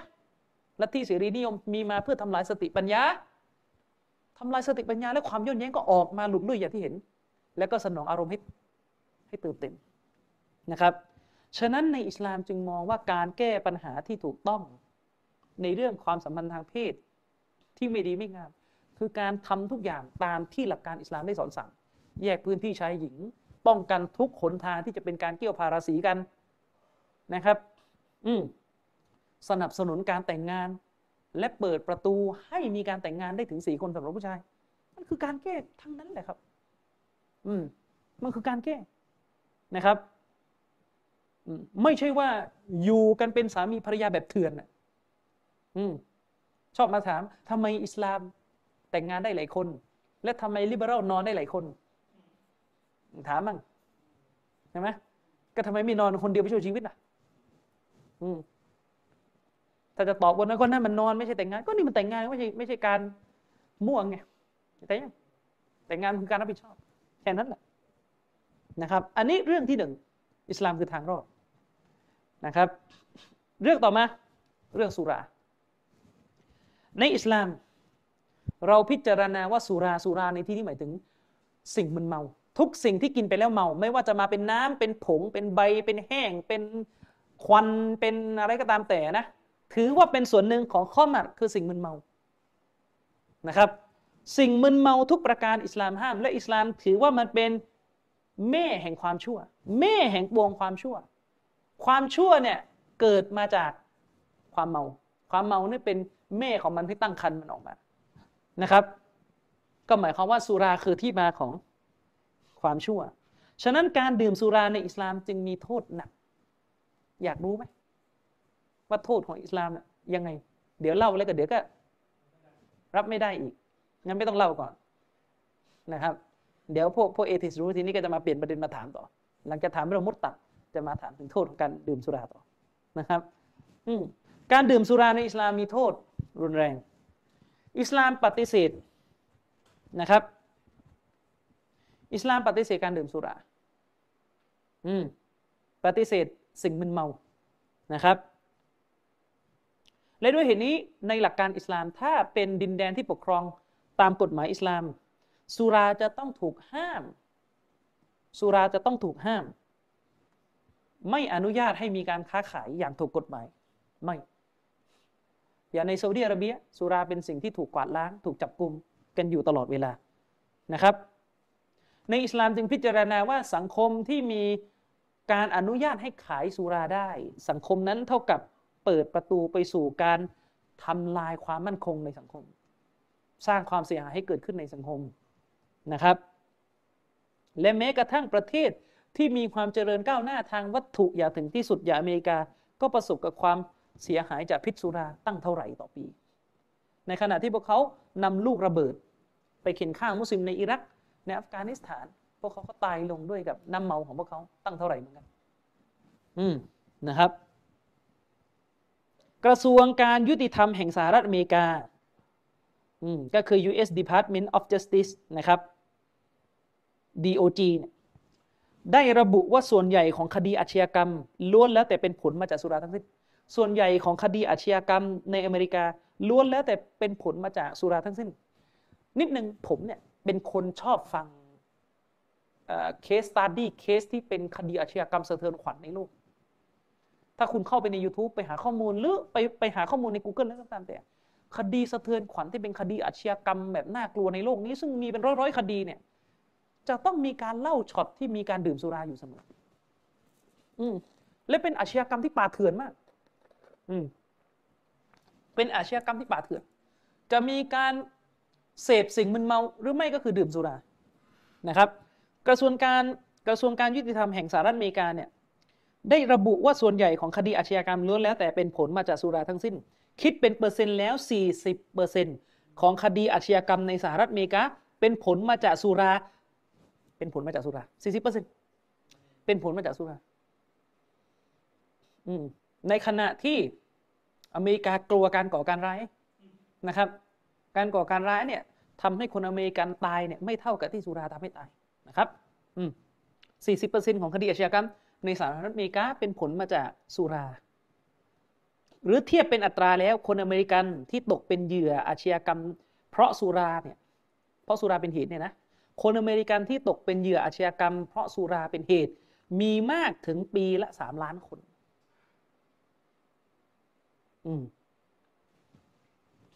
ถ้าโลกอิสลามคุมสื่อเนี่ยนะ คงได้เห็นกันหมดแล้ว แต่ข้อมูลแบบนี้มันไม่ค่อยมีในสื่อหลักมันต้องเข้าไปในเว็บไซต์นะครับ ไปดูนะครับ ข้อมูลเนี่ยนะผมเซิร์ชมาตั้งแต่ปี 2557 แล้ว แล้วทุกวันนี้จะขนาดไหน นี่มันหกห้าแล้ว ยุค Facebook ยุค t ิ k t o k ยุคอะไรต่อมีอะไรนะครับ ผม search ข้อมูลนี่มาตั้งแต่ปี 2557เนี่ยตั้งแต่มกราคม 2557 นะครับ National Council on Alcoholism and Drug Dependence นะครับเขาให้ข้อมูลมาในเว็บไซต์นะครับ เว็บไซต์เนี่ย ชื่อเว็บไซต์ก็คือ www ncadd.org นะครับ มันจะมีในส่วนของอาชญากรรมกับแอลกอฮอล์ crime กับแอลกอฮอล์ ปีละสามล้านคน คนเป็นเหยื่อจากสุรา สิ่งที่มันน่าเศร้าคืออะไรรู้ไหมเวลาเราเห็นข่าว บุคลากรในสังคมที่มีคุณค่า ตายเพราะรถของคนเมาชน จะชอบมีคนไปคอมเมนต์ตะกะวิบัติว่าทำไมคุณเนี่ยดื่มสุราแล้วเมาแล้วทำไมทำไมไม่นอนอยู่บ้านทำไมถึงมาขับรถทำไมทำไมไม่มีไม่มีคนที่ซื่อสัตย์คนไหนบอกเลยว่าเนี่ย เพราะสุรานี่แหละ เลยทำให้เกิดปรากฏการณ์แบบนี้ไง คุณบอกว่าเมาอย่าขับ และคนเมาอีกหลายคนตอนมันเมามันจะรู้ตัวไหมว่าเฮ้ยต้องไม่ขับนะคนเมาเนี่ยข่มขืนผู้หญิงยังมีเลย จะประสัมสัมมหาอะไรกันมันจะขับ คนเมานี่ขาดสติถึงขนาดข่มขืนผู้หญิงฆ่าคนข่มขืนยายยังมีเลยนะหลานข่มขืนยาย เคยมีข่าวหลานข่มขืนยายเพราะเมา ขาดสติและโง่เง่าขนาดนี้ยังทำมาเลย กับไอ้แค่ขับรถนี่มันจะกลัวเลยครับ เราไม่ปฏิเสธว่าคนเมาบางคนอาจจะเออ กลัวกลัวกลัวเมาไม่เยอะกลัวกลัวใช่ไหมแต่อีกหลายชีวิตก็ไม่กลัว แล้วเวลามันไม่กลัวแล้วขับรถเวลามันตายมันไม่เลือกคนนะมันชนหมดแล้วครับไม่ว่าจะเป็นระดับศาสตราจารย์ผู้มีคุณุปการต่อสังคม มาจนถึงคนระดับรากหญ้ามันก็ชนไม่เลี้ยงเลยครับ อืมนะครับ ทีนี้เขาก็ให้ข้อมูลต่อว่า คดีข่มขืนและทารุณกรรมทางเพศ ครองอันดับสูงสุด นะครับ คดีข่มขืนและทารุณกรรมทางเพศในสหรัฐอเมริกา ครองอันดับที่ครองอันดับสูงที่สุดเป็นอัตรา 37เปอร์เซ็นต์เข้าใจไหมว่าคดีอาชญากรรมเนี่ยในอเมริกาที่เป็นผลมาจากสุราเนี่ย 40เปอร์เซ็นต์นะของคดีอาชญากรรมที่มีสุราเป็นต้นเหตุ และใน 40%นี้เนี่ยคดีข่มขืนกับทารุณกรรมทางเพศเป็น 37%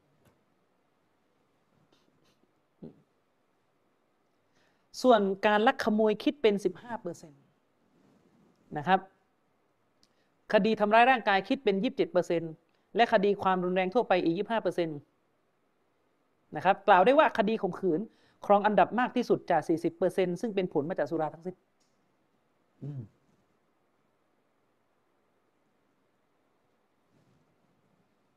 นั่นแหละปัญหา สถิตินี่ยังได้ระบุอีกว่าความรุนแรงที่เป็นผลมาจากสุรานั้น ในจำนวนนี้ มีมากกว่า5 0 0แสนคดีที่เหยื่อถูกกระทำจากคนใกล้ตัวคิดดูห้าแสนคดีที่ผู้หญิง ที่เหยื่อถูกกระทำจากคนใกล้ตัว และอีก1นึ่งแสนหนึ่งหมื่นแปดพันคดีเป็นความรุนแรงในครอบครัว ส่วนความรุนแรงที่เหยื่อถูกกระทำจากคนรู้จักแต่ไม่สนิทนั้นมีมากถึง7จ็ดแสนสี่หมื่นสี่พันราย และในจำนวนนี้คิดเป็น20%ที่มีการใช้อาวุธทำร้ายร่างกายเพราะความมึนเมา เรียกได้ว่าจากสถิตินี้ สุราคือตัวการสำคัญของคดีอาชญากรรม มากกว่ายาเสพติดชนิดอื่นเสียอีก อืมนะครับ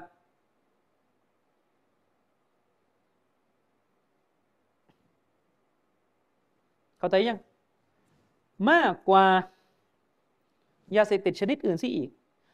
ฉะนั้นในอิสลามจึงพิจารณานี้ตามหลักอิสลามนะครับ การอนุญาตให้มีการขายสุราอย่างเสรีเนี่ยสำหรับอิสลามถือว่านั่นเป็นการกระทำ ที่สร้างความป่าเถื่อนให้แก่สังคมมนุษย์ อันนี้เราพูดตามจุดยืนของอิสลาม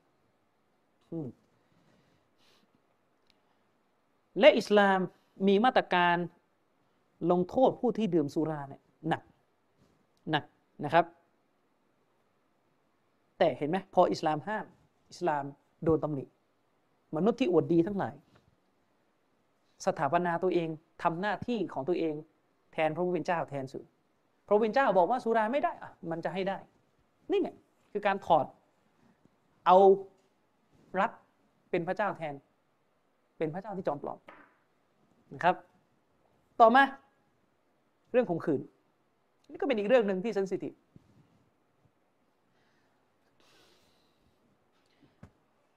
ผมได้ search ข้อมูลหนึ่งซึ่งเป็นข้อมูลตั้งแต่ปี 57 นะครับ search มานานแล้ว นะครับ ในเว็บไซต์ daily telegraph com เนี่ย มันจะมีบทความที่ชื่อว่า scientific proof that men look at women breast first and their face is almost is almost last คือในบทความนี้เนี่ยเขาบอกว่า ต้นตอของคดีข่มขืนเนี่ยนะเกือบทั้งหมดคือส่วนใหญ่ จะมาจากหนึ่งคือสุราเมื่อกี้เราอภิปรายเรื่องสุราไปแล้ว สองก็คือการแต่งกายอวดเรือนร่างของผู้หญิง หรือการถูกยั่วยุทางเพศ หนังสือพิมพ์ Daily Mail ของประเทศอังกฤษเนี่ย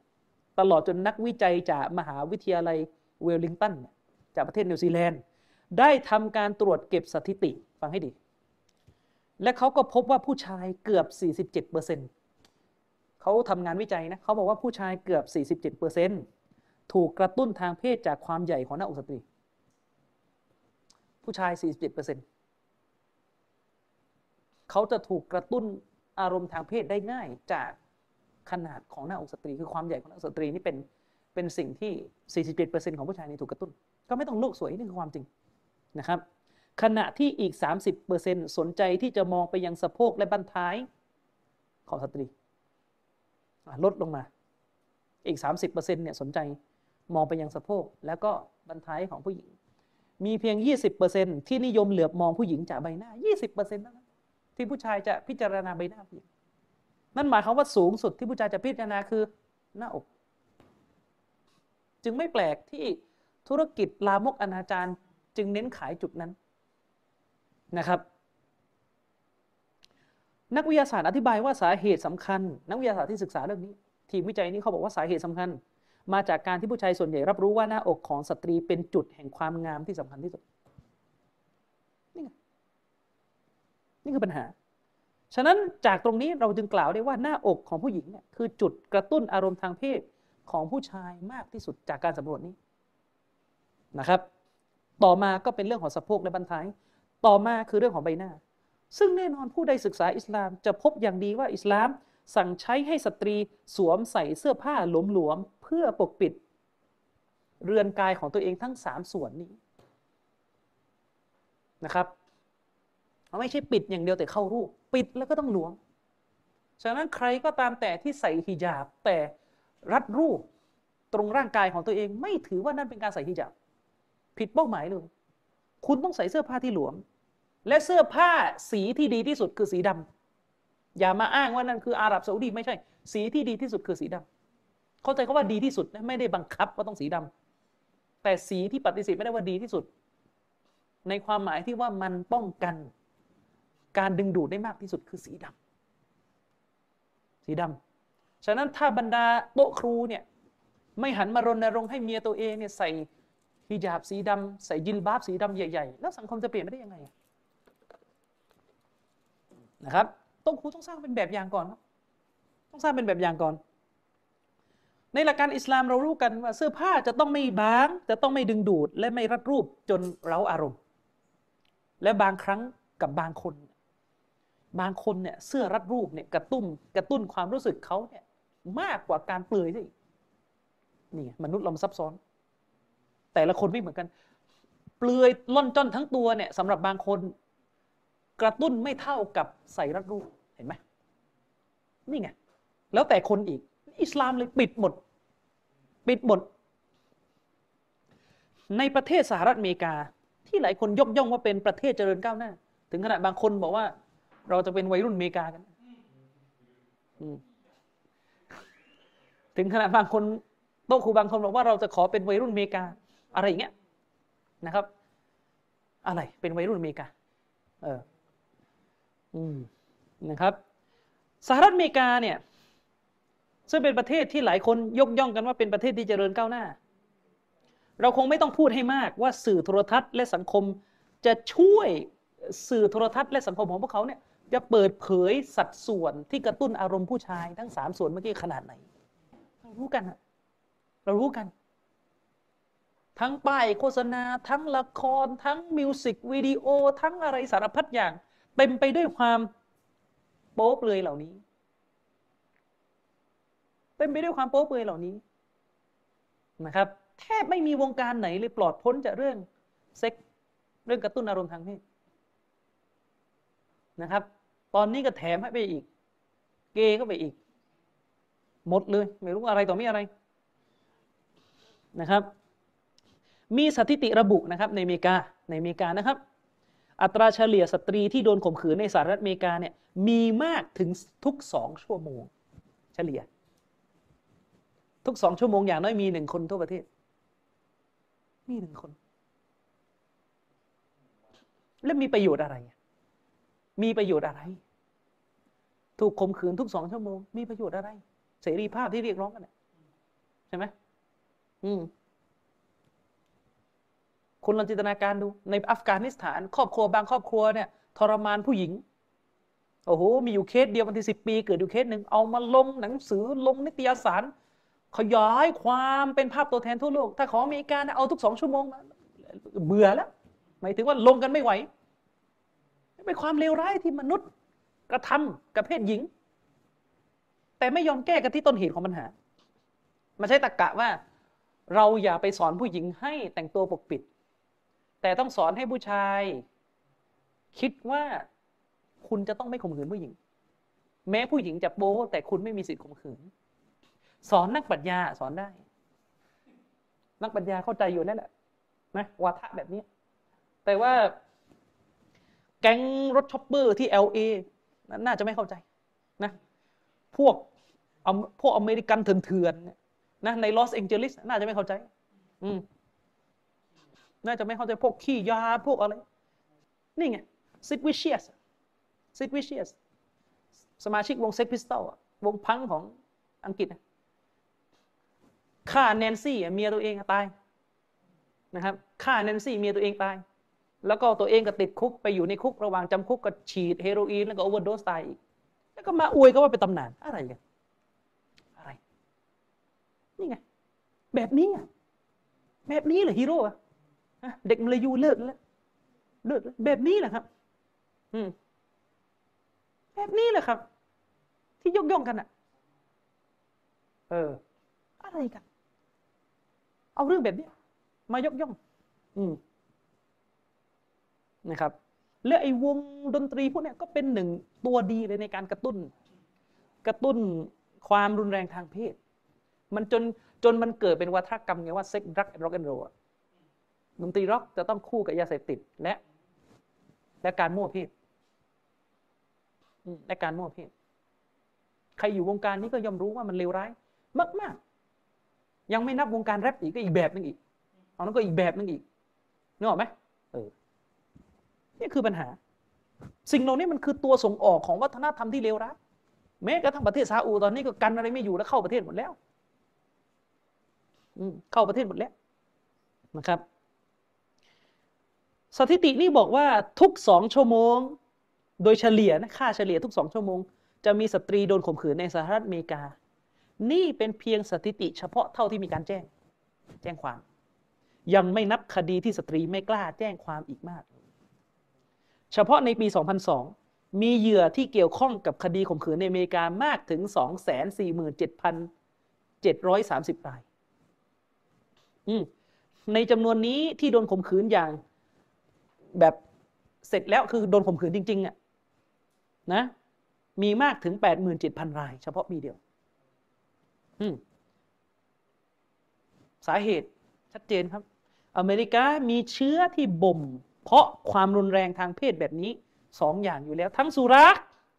ที่หาซื้อกันได้อย่างจงแจ้ง ส่วนการยั่วยุทางเพศก็ถูกกระหน่ำทั้งจากสื่อโทรทัศน์ และการแต่งกายที่เย้ายวน เต็มไปหมดในจอทีวี นะครับ กลับมาที่ซาอุดีอาระเบีย อันเป็นประเทศที่ใช้กฎหมายอิสลามกันมาตลอดนะครับ สถิติที่ทางองค์กรตรวจสอบสถิติการข่มขืนในสหรัฐอเมริกานะครับ R A I N N ชื่อย่อนะองค์กรตรวจสอบสถิติการข่มขืนในสหรัฐอเมริกาเนี่ย R A I N N แถลงไว้ว่าซาอุดิอาระเบียเป็นประเทศที่มีสถิติการข่มขืนต่ำที่สุดในโลก ทั้งนี้เพราะมีการปราบปรามสุราอย่างเด็ดขาด ส่วนสตรีเองก็ถูกควบคุมทางด้านการแต่งกายด้วยหลักการอิสลาม ไม่ต้องไปพูดถึงกระทรวงศาสนาที่ควบคุมสื่อลามกอย่างเข้มงวด ส่วนประเทศที่ครองอันดับต้นๆของโลก หมายถึงว่าครองอันดับต้นๆของของด้านการข่มขืนนะนะต้นๆของโลกของโลกเนี่ยล้วนแล้วแต่เป็นประเทศยุโรปที่หลายคนคิดว่าจเจริญ ไม่ว่าจะเป็นฝรั่งเศสนะครับ ฝรั่งเศสไอ้นี่คือสถิติที่ผม เก็บมาในปี 2557 นะครับ ผมไม่ได้ตามต่อแล้ววันหลังจากปีนั้นเป็นยังไง เพราะข้อมูลนี้ผมเคยเคยค้นคว้ามานานแล้ว คือเราก็รู้กันแหละ มันก็ไม่ไม่ผันผวนไม่มากหรอกนะครับ ฝรั่งเศสติดอันดับหนึ่ง เยอรมันอันดับสอง รัสเซียอันดับสามเป็นประเทศเอเชียสมุทรนะครับ อันนี้ผมเคยอ้างมาจากเว็บไซต์ Nation Master นะครับ Crime Statistics ตรง rape นะครับ most recent by country www.nationmaster.com อันนี้เป็นข้อมูลที่เคยอ้างมาแต่ปี 257อืมอะต่อมา เรื่องของอาชีพที่ต้องห้ามในอิสลาม ย้ำอีกรอบนะครับ เราพูดตามหลักการอิสลามนะครับ เราไม่มีเจตนาที่จะเหยียดหยาม หรือตำหนิใคร ในหลักการอิสลามเป็นที่รู้กัน อาชีพนักดนตรี อาชีพนักแสดงนะครับอาชีพนักดนตรีเป็นสิ่งที่ต้องห้ามตามหลักการอิสลาม เราพูดตามหลักการอิสลามนะครับ อาชีพนักดนตรีเป็นสิ่งที่ต้องห้ามตามหลักการอิสลาม ส่วนอาชีพนักแสดง นักแสดงที่นี่คือนักแสดงที่แสดงในรูปแบบที่ขัดกับอิสลามนะครับ ในแบบทั่วไปที่ปรากฏอยู่ ก็เป็นสิ่งที่ขัดกับหลักการอิสลาม อิสลามพิจารณาว่าอาชีพเหล่านี้เป็นอาชีพที่มนุษย์ไม่จำเป็นที่จะต้องให้มันมีอยู่ คือหมายความว่าเราไม่มีอาชีพเหล่านี้ชีวิตเราก็อยู่ได้ และอาชีพเหล่านี้เป็นอาชีพที่ขัด ในหลักการอิสลาม เพราะอิสลามถือว่าทั้งดนตรี ทั้งการแสดงเป็นสิ่งที่กระตุ้นความไร้สาระให้บุคคลทิ้งการเข้าถึงพระเจ้านะครับ และอย่างที่เราเห็นนะครับว่าการตอบแทนในวงการเหล่านี้ มีค่าตอบแทนที่ปริมาณมันสูงมาก จริงไหมครับ การตอบแทนในอาชีพเหล่านี้ มีการตอบแทนในปริมาณที่สูงมาก ทั้งๆทที่เป็นอาชีพที่ไม่ได้เป็นกระดูกสันหลังของชีวิตผู้คน เมื่อเปรียบเทียบกับอาชีพอย่างการทำนาทำไร่ทำสวน นึกออกไหมครับ การกระจายทางเศรษฐกิจไปลงอยู่กับอาชีพเหล่านี้มาก ทั้งท่านที่เป็นแค่ความบันเทิงนะครับ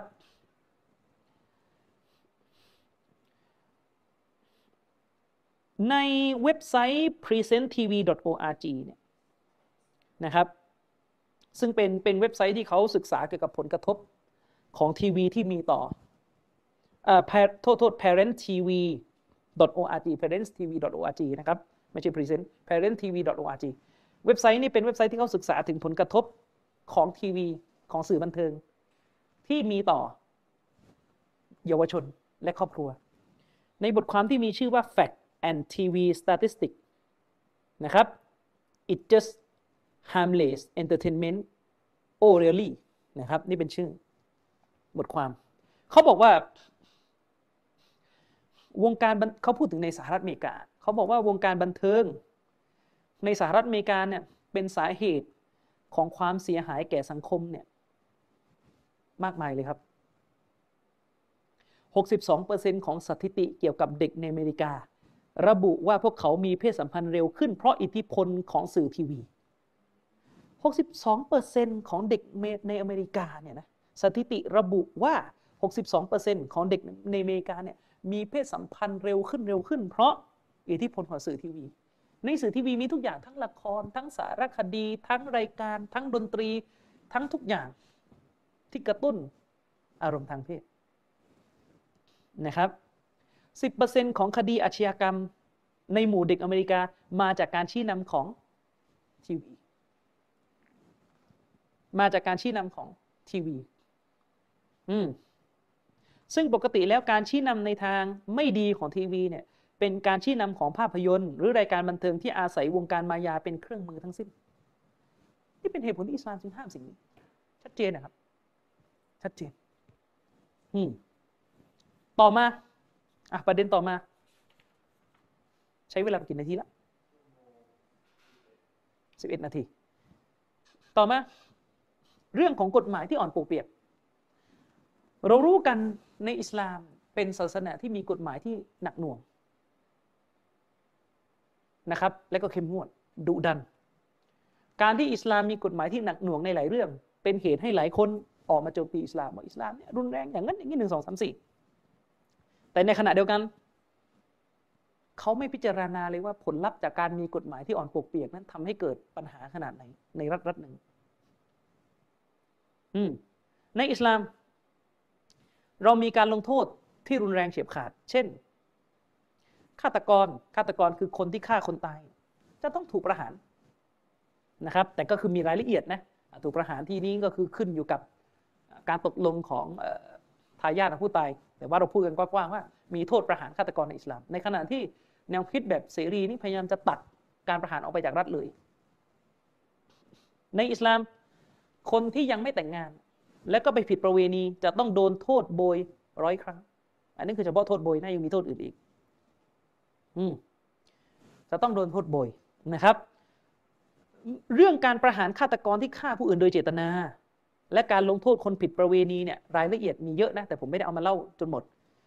ถ้าท่านใดอยากอ่านรายละเอียด เอาว่าภาษาไทยก็ได้ถ้าอ่านภาษาอับไม่ได้อ่านภาษาอังกฤษไม่ได้ ไปซื้อหนังสือนะครับที่มีชื่อว่าฟิกฮุสซุนนะ ของไซยิดซาบิก ฟิกฮุสซุนนะเล่มสี่แปลโดยสมาคมนักเรียนเก่าอาหรับ ไปดูที่หน้า 72ถึง101 และดูที่หน้า 246ถึง279 จะมีแปลไทยอยู่ แต่สำนวนภาษาจะต้องต้องต้องต้องไอ้นั้นนิดหนึ่งบางทีสำนวนแปลเนี่ยเป็นสำนวนแบบแบบเก่านะอาจจะอ่านยากนิดนึงพี่น้องก็ไปซื้อไปซื้อมาอ่านได้สนับสนุนหนังสือขององค์กรมุสลิมกัน เช่นเดียวกัน ทุกวันนี้เวลามีการข่มขืนทีหนึ่งอะก็ ฮือกันทีนึงในอิสลามเรามีการพูดถึงโทษของการข่มขืนข่มขืนที่ถือว่าเป็นการข่มขืนในประเภทที่ชั่วร้ายที่สุดก็คือฆ่าข่มขืน และการฆ่าข่มขืนนี่เราแทบจะได้ยินกันอยู่บ่อยครั้งนะในอิสลาม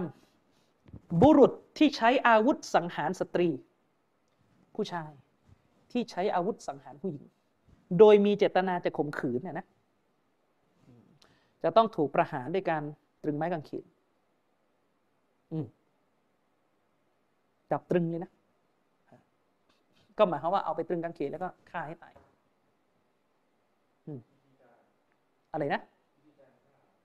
วิธีการฆ่าคือ ก็นักวิชาการบางท่านก็บอกว่าเอาหอกแทงเข้าไปอิหม่าบางท่านบอกว่าก็คือหลังจากตรึงที่ว่านี่นคือจับมัดไงจับมัดที่กางเขนและจับเขาเรียกว่าเสียประจาน การเสียประจานนั้น เพราะว่าเป็นข้อหาก็คือฮีรอบะคือการข่มขืนเนี่ยการข่มขืนผู้คนเนี่ยอุลามะบางท่านมองว่ามันเป็นส่วนหนึ่งจากอัลฮีรอบะที่หมายถึงการจุรกรรมหรือการปล้นสะดมนะครับ มันไม่ใช่คดีทางเพศธรรมดา แต่การข่มขืน เป็นส่วนหนึ่งจากโจรกรรมและปล้นสะดม คือในอิสลามเนี่ยมันอย่างนี้อิหม่ามอิบนาอารอบีอิหม่ามอิบนุลอารอบี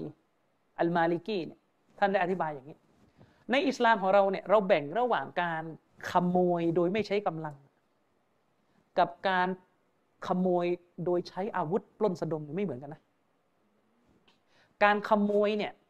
ที่ที่ว่ามีโทษตัดมือเนี่ยที่ว่ามีโทษตัดมือเนี่ยคือหมายถึงคนคนนึงเนี่ยทำของหล่นแล้วเราไปขโมยไม่การขโมยกับการจี้ปล้นในคนละโทษในอิสลาม คือคนคนนึงเนี่ย คนคนหนึ่งเนี่ยอยู่ในบ้านแล้วก็ไม่ล็อกประตูบ้าน ทีนี้ขโมยเนี่ยเข้ามาย่องแล้วก็เอาไปอะ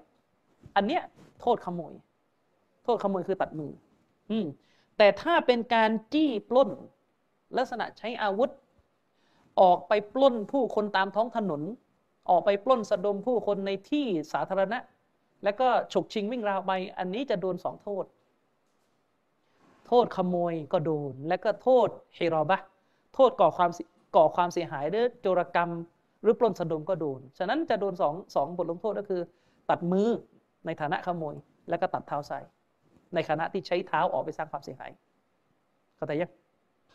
ทีนี้ท่านอิหม่าอิบนุลอารบีในสมัยตอนที่ท่านเป็นกอบีเป็นผู้พิพากษาอยู่ที่ดินแดนสเปนอิบนุลอารบีเนี่ยถูกถูกถาม เพราะว่าเคยเกิดเคสที่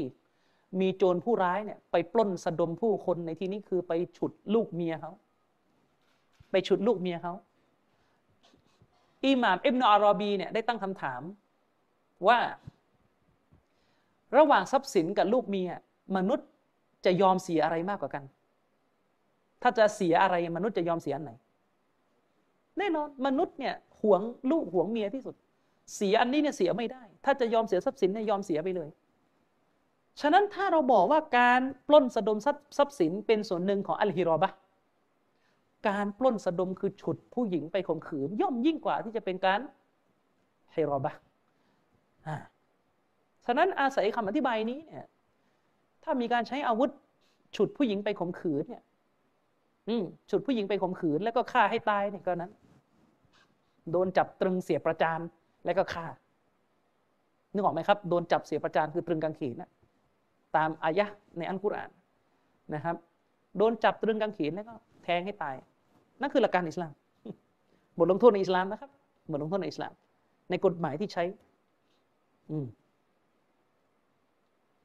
ซึ่งเรื่องนี้เนี่ยไปอ่านรายละเอียดได้นะครับ ในหนังสือฟิกุซุนนะที่ผมบอกไปอาชาติฉบับภาษาไทยก็อยู่ในเล่มที่สี่หน้าที่ร้อยเจ็ดสิบสามถึงร้อยเจ็ดสิบสี่แล้วก็หน้าร้อยแปดสองแล้วก็หน้าร้อย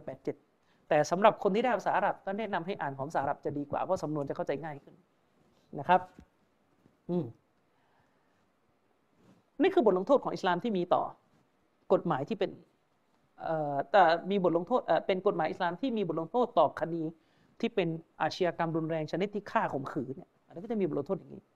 นะครับ และนี่ก็เป็นเหตุผลที่ซาอุดิอาระเบียเห็นไหมสถิติจึงน้อยที่สุดไงส่วนสุรา ดนตรี การเปลือยกายของสตรี สิ่งนี้จะถูกห้ามอย่างเด็ดขาดในรัฐอิสลาม ความเฉียบขาดด้านกฎหมาย เช่นนี้ คนที่อคติกับอิสลามมักจะออกมาคัดค้านโอ้โหมันรุนแรงนะครับ แล้วก็อ้างเรื่องมนุษยธรรม เพ้อไปไหนต่อไหน แต่ถ้าทำแท้งเด็กนี่ไม่เป็นไร เห็นไหมถ้าทำแท้งเด็กไม่เป็นไร แต่พออิสลามประหารรุนแรงเนี่ยโอ้โหอย่างนั้นอย่างนี้อย่างนี้ นะครับกลัวไปหมดเดี๋ยวจะโดนผู้บริสุทธิ์อะไรอย่างอ้างไปด้วยแต่ถ้าที่อิสลามเนี่ยมีวิธีการยืนยันความผิดที่เข้มงวด อืมแต่พอกับเด็กไม่เคยสนใจเลยว่าเด็กนั้นบริสุทธิ์ชัวร์แล้วนี่ไม่สน นี่ไง ฉะนั้นกฎหมายที่อ่อนแอและปวกเปียกอิสลามที่พิจารณาว่ามันคือต้นเหตุของการไม่สามารถหยุดยั้งความชั่วในรัฐได้อัลลอฮ์ سبحانه และ تعالى พระองค์ได้ทรงดำรัสไว้ในคัมภีร์ของพระองค์ในสุรอัลบากรอสุรที่สอง ตรงอายะที่ 179 อัลลอฮ์ได้กล่าวไว้ว่าولكم في القصاص حياة يا أولي الألباب لعلكم تتقون นะครับ ولكم في القصاص حياة يا أولي الألباب นะครับละอัลละกุมตัตตะกูนอัลลอฮ์สุบฮานุตะลากล่าวไว้ว่า และในการกิซอสกิซอสก็คือการประหารฆาตกรให้ตายตามผู้ตายไปชีวิตต่อชีวิตอะ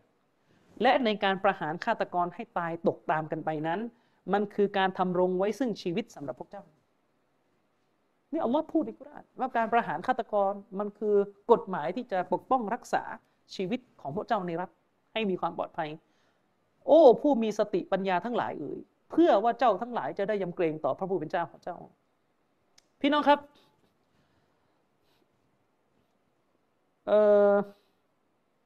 ในเว็บไซต์แหม มันอ่านยาก ถ้าพี่น้องพิดเอาว่า พี่น้องอยากได้ข้อมูลของเว็บไซต์นี่มาขอลิงก์จากผมได้นะครับ มันจะมีบทความหนึ่งในเว็บไซต์เอ่อมันเขียนว่า UO News ตัว U ตัว O แล้วก็ News ที่แปลว่าข่าวอะอืมนะครับ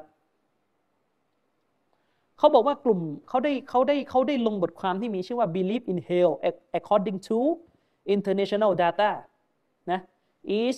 associated with reduced crime ก็คือ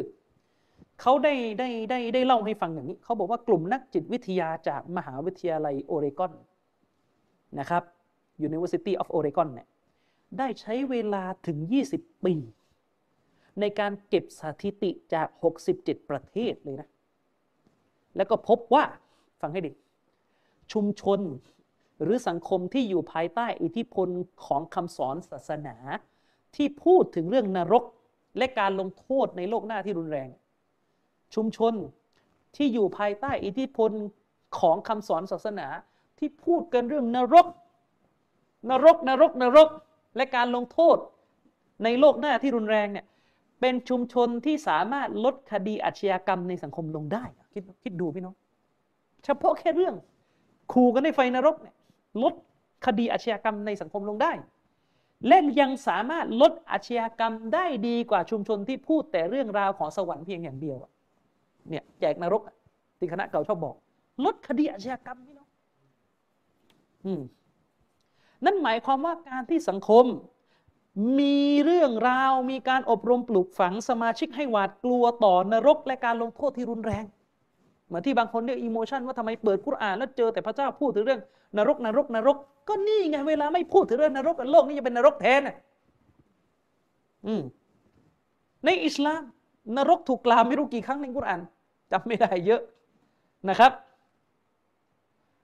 จากสถิตินี้บ่งชี้เลยว่าการที่สังคมมีการอบรมปลูกฝังสมาชิก ให้หวาดกลัวต่อนรก และการลงโทษที่รุนแรง กระบวนการเหล่านี้เป็นตัวแปรสำคัญประการหนึ่งในการลดจำนวนคดีอาชญากรรม ท่านผู้อ่านลองจินตนาการ ท่านผู้ฟังลองจินตนาการ ลองจินตนาการสิครับว่า สังคมที่อยู่ภายใต้การปกครองของคัมภีร์อัลกุรอาน ซึ่งเป็นสังคมที่ปิดกั้นทุกประตูแห่งความชั่ว พูดเรื่องไฟนรกอย่างมาก ทั้งจอทีวีทั้งทุกสื่อ สังคมนั้นจะลดจะรับมือกับคดีอาชญากรรมได้ขนาดไหน เรารู้กันในอันกุรอาน มีการข่มขู่ด้วยเรื่องไฟนรก และการลงโทษในโลกหน้านี้มากมาย ยังไม่นับในฮะดิษยิ่งไปกว่านั้นในอิสลาม เราไม่ได้เพียงแค่การขู่อย่างเดียว เรามีการลงโทษคนทำผิดจริง ๆด้วย อืมคนลงโทษ คนอโทษ คนที่ทำผิดจะต้องถูกลงโทษ มีบทลงโทษหลายอย่างลงโทษกันในที่สาธารณะ ลงโทษในที่สาธารณะเลยซาอุดิอาระเบียเนี่ยเคยลงโทษคดีฆาตกรรม ประหารกันสีแยกเลยครับ ประหารกันบนถนนเลยครับ คนจะได้เข็ดหลาบอืมนั่นคือภาพที่ให้เห็น และมันลดอาชญากรรมได้ดีที่สุด คิดดูพี่น้อง เคยอ่านสถิติหนึ่งซาอุดิอาระเบียไม่แน่ใจว่าสิบห้าหรือยี่บห้าปีนะประมาณเขาบอกว่าประมาณยี่บห้าปี มีคดีฆาตกรรมหนึ่งครั้ง อืม นี่ไงผิดกับสังคมที่ไม่เอาอิสลาม ไม่มีการพูดถึงเรื่องนรกและสวรรค์ มีแต่การพูดเรื่องสิทธิบนร่างกาย อืมไม่ต้องไปจินตนาการว่า ความหายนะและอาชญากรรมจะมากมายขนาดไหนนะครับอะถือว่าเราจบซีรีส์นี้โดยบริบูรณ์แล้ว เนื้อหาจบไปแล้ว ผมไม่มีอะไรจะพูดต่อแล้ว ปิดท้ายนะครับ ก่อนที่จะให้มีการขึ้นมาพูด ตั้งแต่ เราทำซีรีส์นี้มาตั้งแต่ตอนที่หนึ่งจนถึงตอนที่สิบห้านี้นะครับ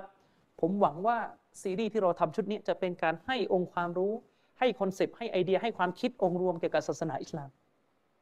แก่ผู้ที่สนใจศึกษาใหม่นะครับ สิ่งที่เราต้องการจะเรียกร้องให้คนที่ฟังซีรีส์ชุดนี้ใคร่ครวญก็คือ ท่านในชีวิตท่าน ท่านเคยรู้สึกรังเกียจความไร้เหตุผลไหม เวลาท่านเห็นคนอื่น กระทำกับท่าน อย่างไรเหตุผล ท่านรู้สึกหงุดหงิด ท่านรู้สึกอยากจะตำหนิว่าทำไมมันถึงไรเหตุผลขนาดนี้นะครับ ถ้าท่านยอมรับว่าความไรเหตุผลเป็นเรื่องที่น่าตำหนินะครับ เราจะขอกล่าวว่าพระผู้เป็นเจ้าทรงโกรธกริ้วนะครับ พระผู้เป็นเจ้าทรงโกรธกริ้วความไร้เหตุผลของมนุษย์ ที่อาจหารละเมิดสัจธรรมอาจหารละเมิดหลักการของพระองค์ที่เราได้แจกแจงมาทั้งหมดตลอด 15 ตอนที่ผ่านมา ผมได้แจกแจงโดยรวบรัดซีรีส์นี้ถือว่ารวบรัดที่สุดและเท่าที่จะทำได้ได้แจกแจงอย่างรวบรัดให้เข้าใจถึงระบอบอิสลาม ศาสนาอิสลามในภาพรวมเนี่ยเป็นอย่างไรสำหรับผู้ที่ต้องการจะรับ ฉะนั้นสำหรับผู้ที่ยังไม่ใช่มุสลิม ถ้าท่านเห็นว่าสิ่งที่ผมทำในซีรีส์นี้เป็นที่ชัดเจนกระจ่างแล้วว่าอิสลามคือสัจธรรม ท่านอย่าปฏิเสธอิสลามด้วยอารมณ์ไฟต่ำจงเดินเข้ามาสู่อิสลามด้วยกับเงื่อนไขทั้ง 6 ข้อที่เราทำในซีรีส์นี้ ส่วนคนที่เป็นมุสลิมเดิม เมื่อท่านได้กระจ่างชัดแล้วว่าอิสลามคือวิสตอมคือวิทยาปัญญา คือทางนำคือความสมบูรณ์แบบในชีวิต จงเลิกการฝ่าฝืนพระเจ้าในชีวิตให้มากที่สุด เมื่อท่านทิ้งละหมาดก็จงเลิกเลิกทิ้งละหมาดซะ เลิกดื่มสุรา เลิกทำตัวเสเพลเลิก เปิดเอารอเลิกไม่ใส่ฮิญาบนี่เลิกให้หมด เลิกความสัมพันธ์ต้องห้ามทั้งหมด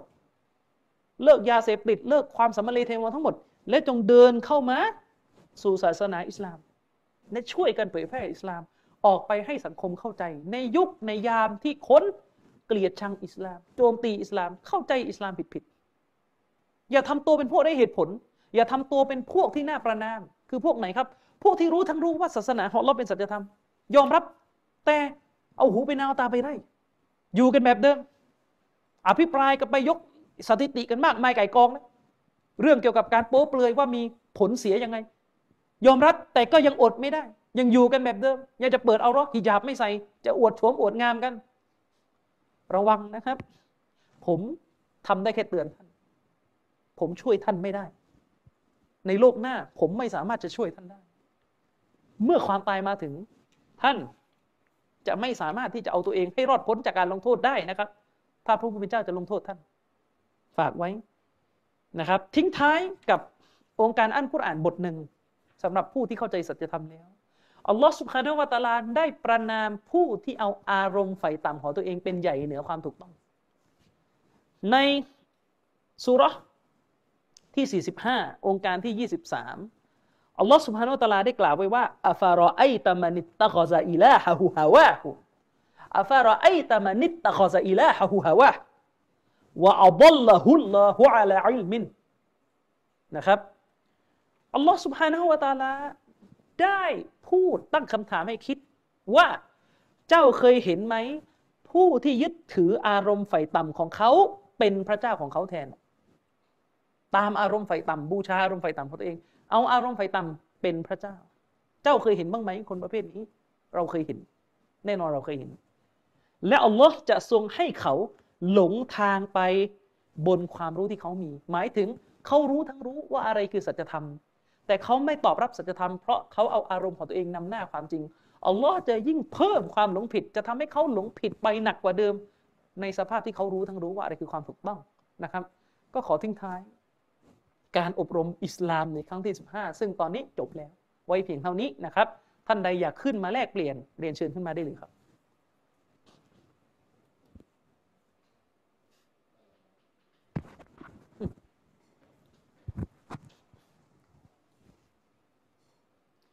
เรียนเชิญครับ ท่านใดอยากแลกเปลี่ยน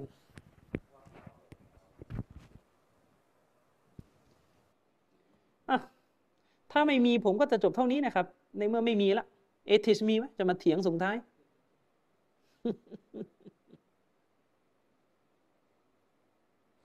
ถ้าถ้าเอทิสไม่มีเนี่ยเดี๋ยวเราจะเปิดห้องหลังจากนี้สักพักนึงเดี๋ยวผมจะไปสัมภาษณ์โอเค งั้นเราเปิดห้องถล่มเอทิสกันนะครับวันนี้ ครับ งั้นก็จบขอจบการอบรมอิสลามครั้งนี้ไว้เพียงเท่านี้ครั้งนี้จบแล้วนะครับซีรีส์นี้ไม่ไม่มีอีกแล้ว จบกันครั้งที่ 15 เท่านี้นะครับ เราจะทำซีรีส์อะไรกันอย่างไร เดี๋ยวค่อยว่ากันนะครับ ว่าจะเอาซีรีส์อะไรกันยังไงต่อ เพราะว่าผมเองก็บางทีเวลามันก็ไม่พร้อมอะไรหลาย ๆ อย่างนะครับ ก็พี่น้องที่อยากจะทบทวนสิ่งที่เรา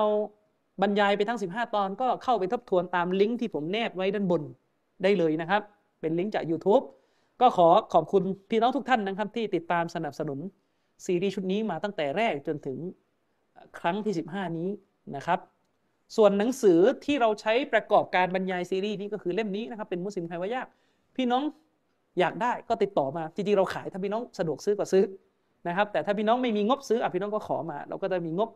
ใช้แจกหนังสือชุดนี้กันนะครับ วันนี้ก็ขอจบการบรรยายครั้งนี้ ไว้เพียงเท่านี้นะครับوبالله التوفيق والهدايةอัสลามุอะลัยกุมวะราะห์มะตุลลอฮ์วะบะเราะกาตุฮ์